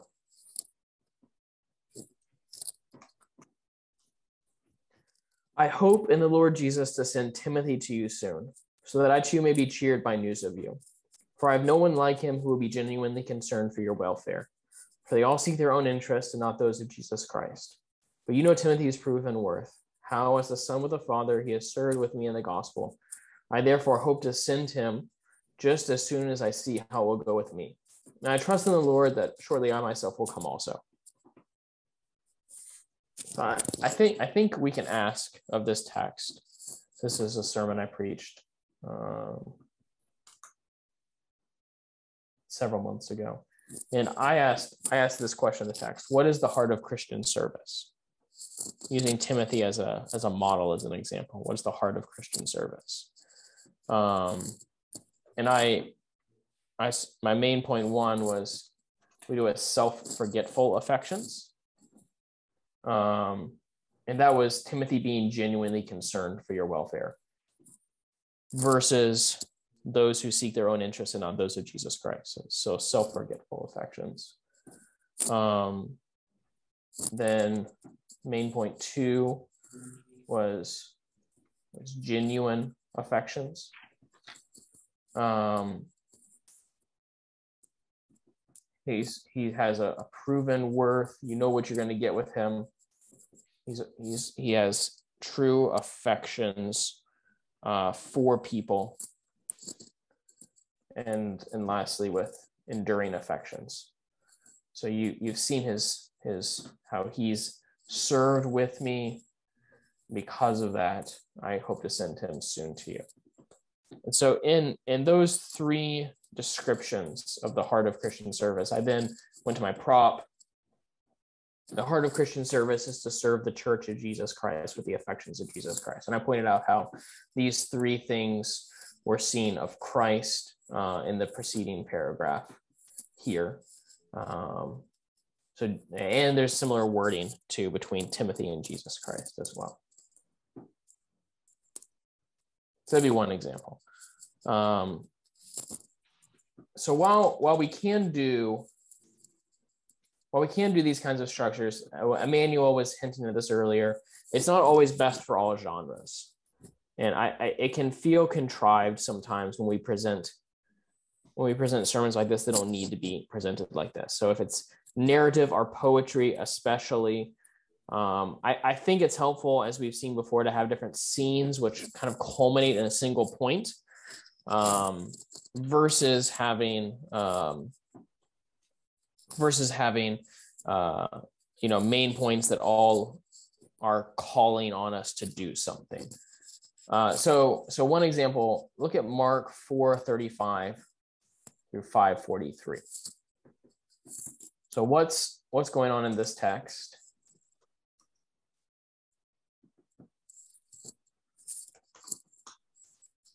So it starts with Jesus calming the storm, right? Jesus calms the storm. It's a series of miracle stories. He calms the storm. He casts out a demon. Uh, he then heals Jairus's daughter, um, and then he resurrects. Um, he heals a woman, and then he resurrects Jairus's daughter. Right. So that's that's what he does. Um, and I think the the theme of all of those it, it, comes out of the parable of the mustard seed here. So is the kingdom starts as the smallest seed on earth but then it grows to become the greatest of all the trees. Um, and then out of that out of that picture we then have several miracle stories which prove christ's authority. Um, so if we wanted to, if we wanted to develop main points, we, we could see it like this. Jesus authority over nature. All right, so in, in scene number one, we see that Jesus has authority over nature. He's able to calm the sea. But then it builds. In, in scene number two, we have Jesus authority over the spiritual realm. Right? So Jesus' authority over nature, then Jesus' authority over spiritual realm as he casts out a demon. Then we have Jesus' authority over sickness as he heals the woman. And then lastly, we have Jesus' authority over death itself.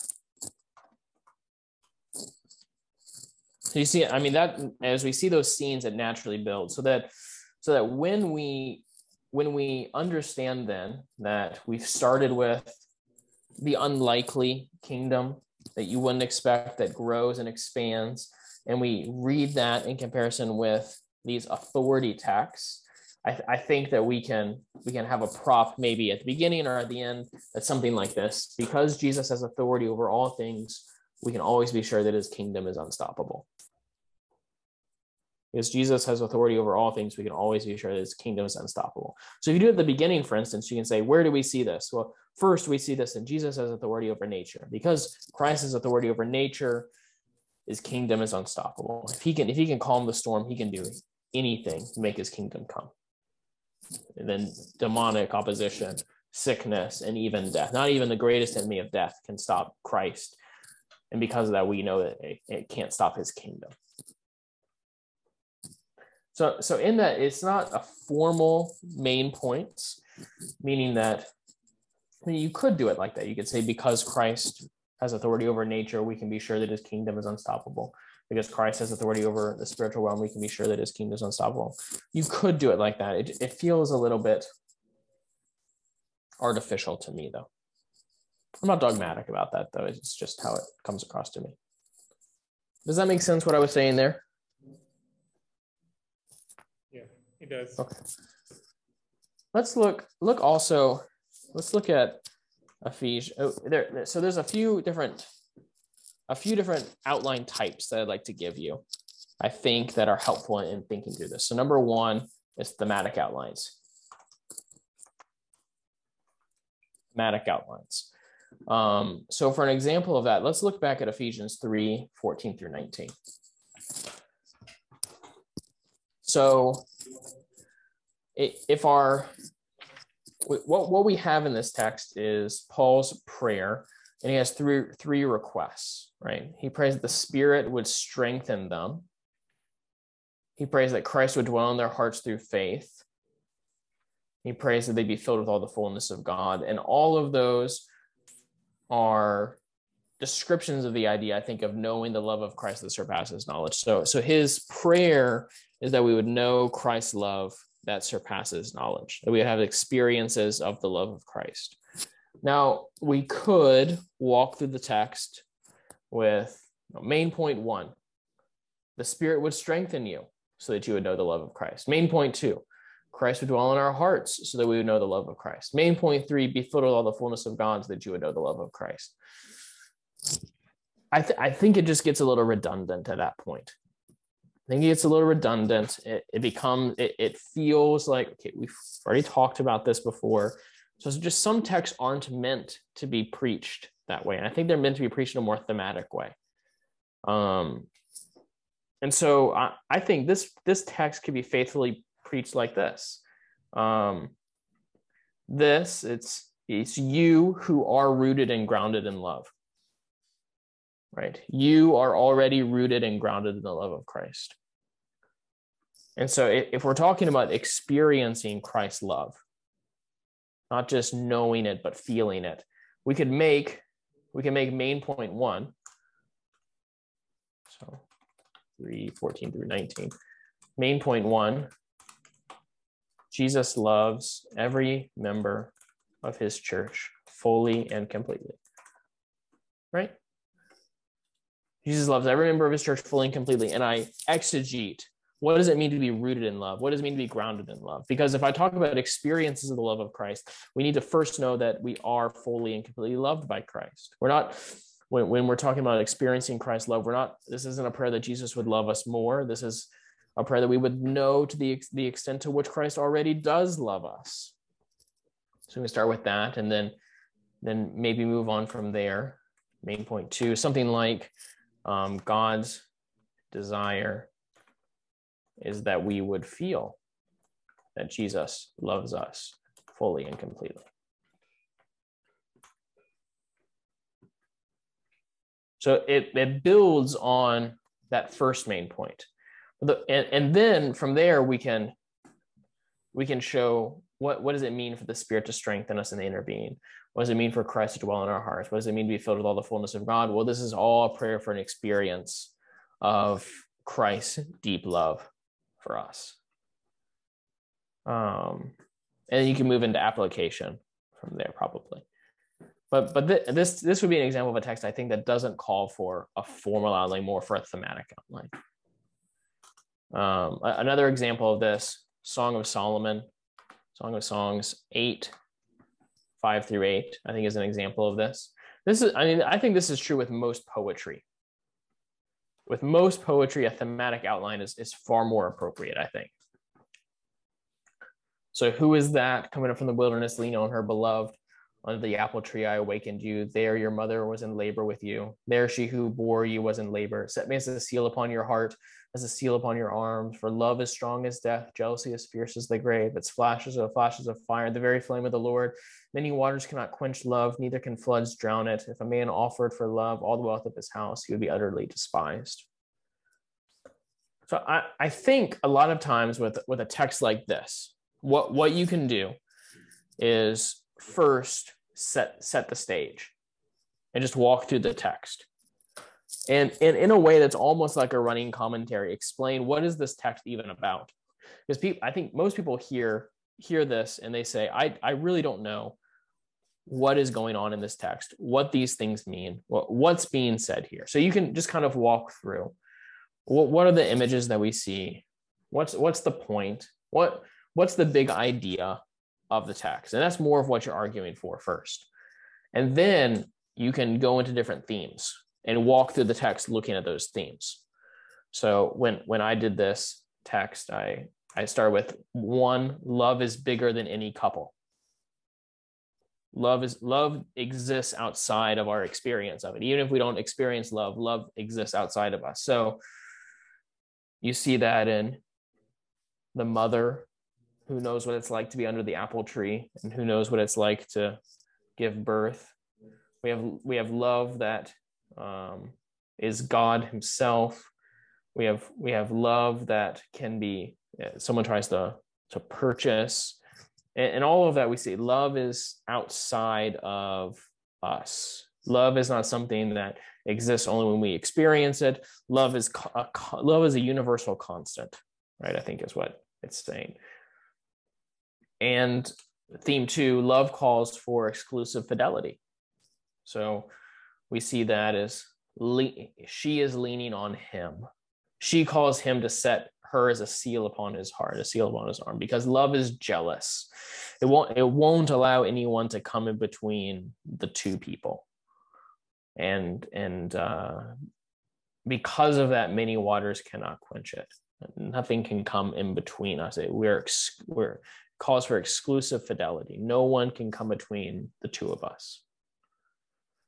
Um, and then theme number three love can be strengthened and preserved in suffering. And this is almost a, a conclusion of these two because love exists outside of us and because love calls for exclusive fidelity, it can be strengthened and preserved in suffering. So then, talking about the theme of the wilderness, talking about many waters, talking about um, how, in response to this, she leans on him, she's flirtatious with him when she reminds him of the apple tree. Um, and um, jealousy is as fierce as the grave is preserved. So then, then once you you've walked through the text, you've explored the different themes of the text, you can, you can then ask, how how can all of this be true? And then you give your prop, um, because God is love. He alone is the source of enduring love, and that's when you go to, it's the very flame of the Lord Himself. All this is true is because Love is the flame of God himself. God is love. And so he's the source of enduring love.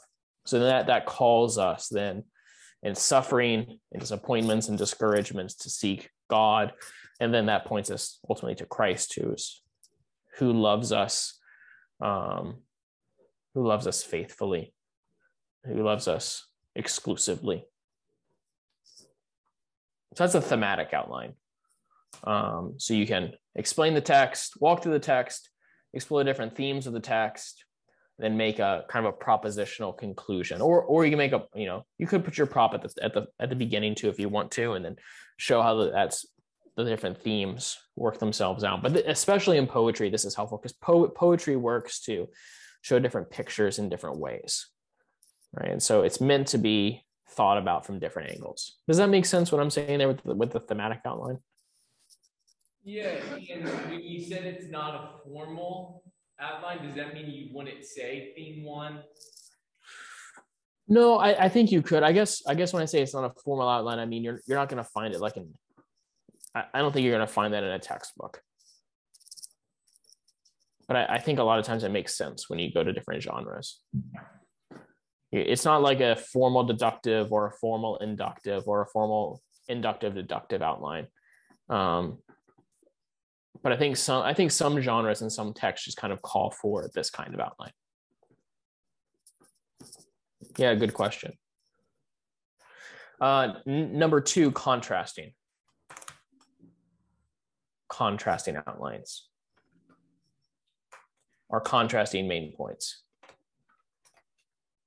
So, example of this Psalm 1 talking about the blessed man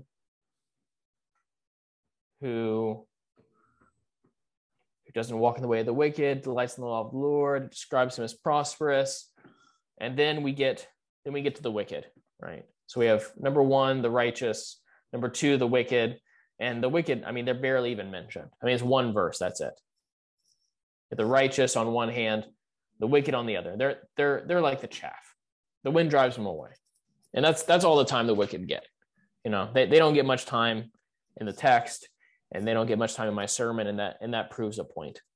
Right? That contrasts the the wicked with the righteous. Um, and and I think I think our sermon can just be structured simply around that structure of the text to honor the integrity of the text, the development of the text. We we don't need to contrive some kind of main point that says number one because because the blessed man um, what? Because because the lord knows the way of the blessed because the lord prospers the blessed man. Number one the ble- we must not listen to the advice of the wicked. Number two because god blesses the blessed man we must delight in god's law. Well sure, sure those things are true but I, I think it's a little bit more natural to just again just walk through the flow of the text and describe the blessed man. The blessed man number one he it's not it's not it's it's more descriptive. It's more descriptive. It's it's not explicitly prescriptive. And i think our text should honor that. Does that does that make sense that example? So another example habakkuk 2 12 through 14 woe to those who build a town with blood and found a city with iniquity. Behold, is it not from the Lord of hosts? The people is labor merely for fire, and the nations weary themselves for nothing. So, so in this text, we have, I think we could say, the kingdom of man. The way the kingdom of man builds in this world is foundationally selfish. It, it, it builds on the blood and backs of others. It builds with blood and, and iniquity. It doesn't care for the lives of others. It, it builds in a way that seeks to make a name for itself on the earth, but the Lord will make sure that that it ends in nothing. It, eh, like their their nation will just become fuel for the fire one day. So that's that's number one. The city of man, the kingdom of man. Number two, this the city of God, the kingdom of God. Know, that's the enduring kingdom. That's the one that will last forever. That's the one that's going to fill the earth. Not the kingdom of man may try to fill the earth, but only God's kingdom is going to fill the earth. And if that's true, it's worth it's worth laboring for. It's worth fighting for. It's worth showing all of our allegiance to it. Just just contra- contrasting ideas. Number one, the wicked. Number two, the righteous. You'll see this throughout Scripture too. Um, I think Luke 15 with the the prodigal son. You, you can you can divide it up. You know, the son who was far away, far away in his body and in his heart, the son who was far away in his heart but close in his body, something something like that. You know, that I mean, that's the point is is comparing and contrasting the two sons. Um, ask Emmanuel how to how to preach that text. He has a great he has great ideas for that already. I think so. Listen to him on that. Mm-hmm. Um, yeah, was there a question?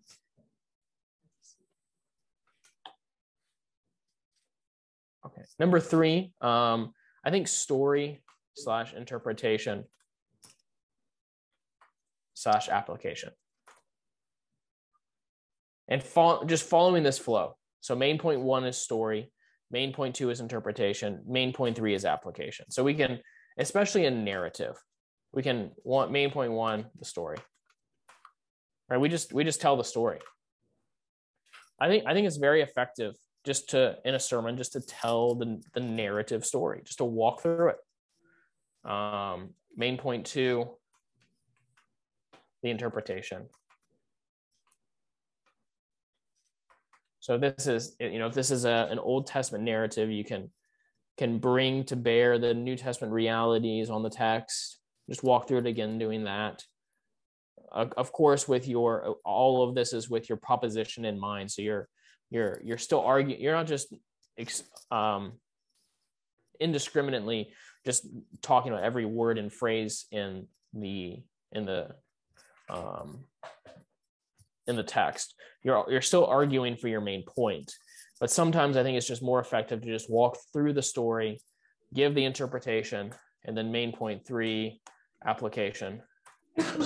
You can just ask the question: What do we learn from this? And give three. You know, we we learn three things, and then you give your application, and you point back to the text with those three things. I uh, the the point the point of the outline is to have a structure for the sermon. Uh, it's a means through which you argue the proposition.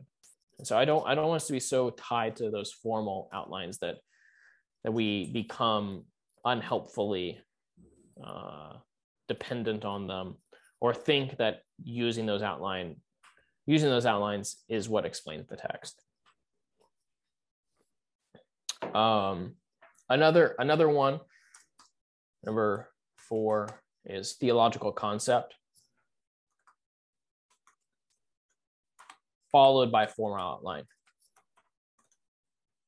So theological concept followed by formal outline. So an example to this, Ephesians 1 5. He predestined us for adoption to himself as sons through Jesus Christ, according to the purpose of his will. So, so one way you can do this sermon is you have you have your introduction.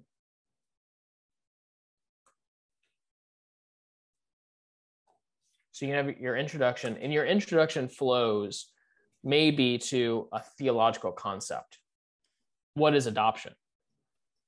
Because if your audience doesn't know what adoption is in the Old Testament, in the Bible story, in the Greco-Roman world, if they if they don't understand the theological concept then it can help to kind of have a block where uh, where you explain that theological concept before you get into your formal outline so that in some ways you get halfway through your sermon before you even get to your formal outline that's that's not a problem you know you can do that uh, if if that's what's needed so so theological concept what's adoption and then a proposition after that Adoption shows us God's sovereign affection for his children.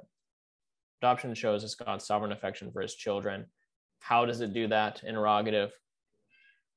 Well, one, main point one, he's sovereign, and talk about predestination.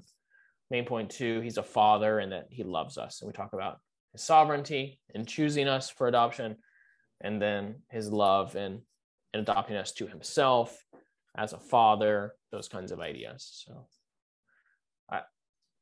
I don't. We shouldn't disparage down, think low of sermons which which have blocks like that. I, I think you can have lengthy introductions that explain those theological concepts. As long as as long as they're for the purpose of explaining your proposition, right? So the reason this theological concept works here is because it helps show the prop. It helps argue for the prop. Without without the theological concept, the prop would not have as much weight.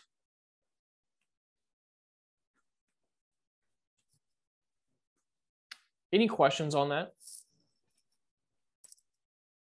I was wondering for these guys like uh, Martyn Lloyd-Jones, who their sermons are more text topical, uh, it seems pretty free flowing. Yeah. They have three points, but not say them, or are they just doing something completely different? Yeah, this is what they tend to do. First, they explain the text. Just walk through and exegete the text almost like a running commentary. They then they didn't pull in related doctrines and cross references and then give here's 10 applications, right? or five applications or whatever. But the the formal structure in those sermons tends to come or at least when they say firstly secondly thirdly it tends to be application um, so so what they tend to do is explain these two for the purpose of giving a here's how we here's the three ways we can live it out so you see that a lot in lloyd-jones where where his main points his, his formal structure is applicationally oriented it's a good question and that that's how you do it with text topical usually is is your your main points are applicational their meditations on how to live it out. Um, so, so those are your main points. Wait, I want to uh, briefly address subpoints. Want to briefly address subpoints. Subpoints are helpful, but they're not necessary.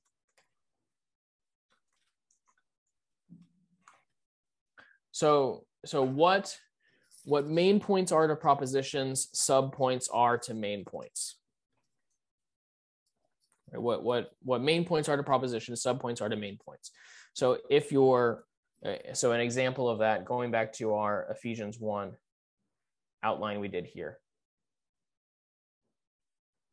So if, if main point, so if your proposition is because God has blessed us in Christ, we can worship God in all circumstances. And then our our interrogative is how has God blessed us? One, God has blessed us in Christ. Or I'm sorry, God has God has blessed us by God has blessed us in Christ when he God blessed us in Christ when he chose us. Number one, God blessed us in Christ when he chose us. Or you can say, because God has chosen us, um, we can worship God in every circumstance to, to reference back to our proposition. And then our subpoints can be you know, why has God chosen us? He's chosen us in Him. When has God chosen us? Subpoint one, why has God chosen us? God has chosen us in Christ. Subpoint two, when did God choose us? God chose us before the foundation of the world. Subpoint three, why did God choose us? So that we be holy and blameless before him. So the, the subpoints are arguing for the main point. So subpoints are not illustrations, subpoints are not applications, subpoints are further developments of the main point. You don't have to have them. They can certainly help, especially when you're first getting started and you want to make sure that you're not rambling with your main points. They they seek then to to explain further the main point in the way that main points explain the proposition. Um, so then here's here's some some advice for presenting presenting main points. How do we how do we make it clear? We I think we do two things. Okay. How do we make clear our outline when we're preaching? Number one, we don't force it. We don't force our outline. We don't we don't force the outline onto the text. We don't force a strict consistency. We don't we don't make it seem artificial because as soon as we do, people stop listening to us. They think that we're more concerned with our method than we are with the text. So we don't force it. Um, but I think it's helpful. I think it's helpful to state our main points clearly. State our main points clearly. So we don't want people confused we don't want people leaving confused about what our main points are or which main point we're on, or we don't want people thinking, did he just make a main point or no? We don't force it, but we do state them clearly. Now, now stating them clearly can look like, for instance, first let's look first let's just look at the story and you just walk through the story. So what does this mean? We give a new covenant context and how do we live this out? And What can we learn from it? That that can be how we state it clearly but basically we, we want people knowing when a transition moment happens in our sermon.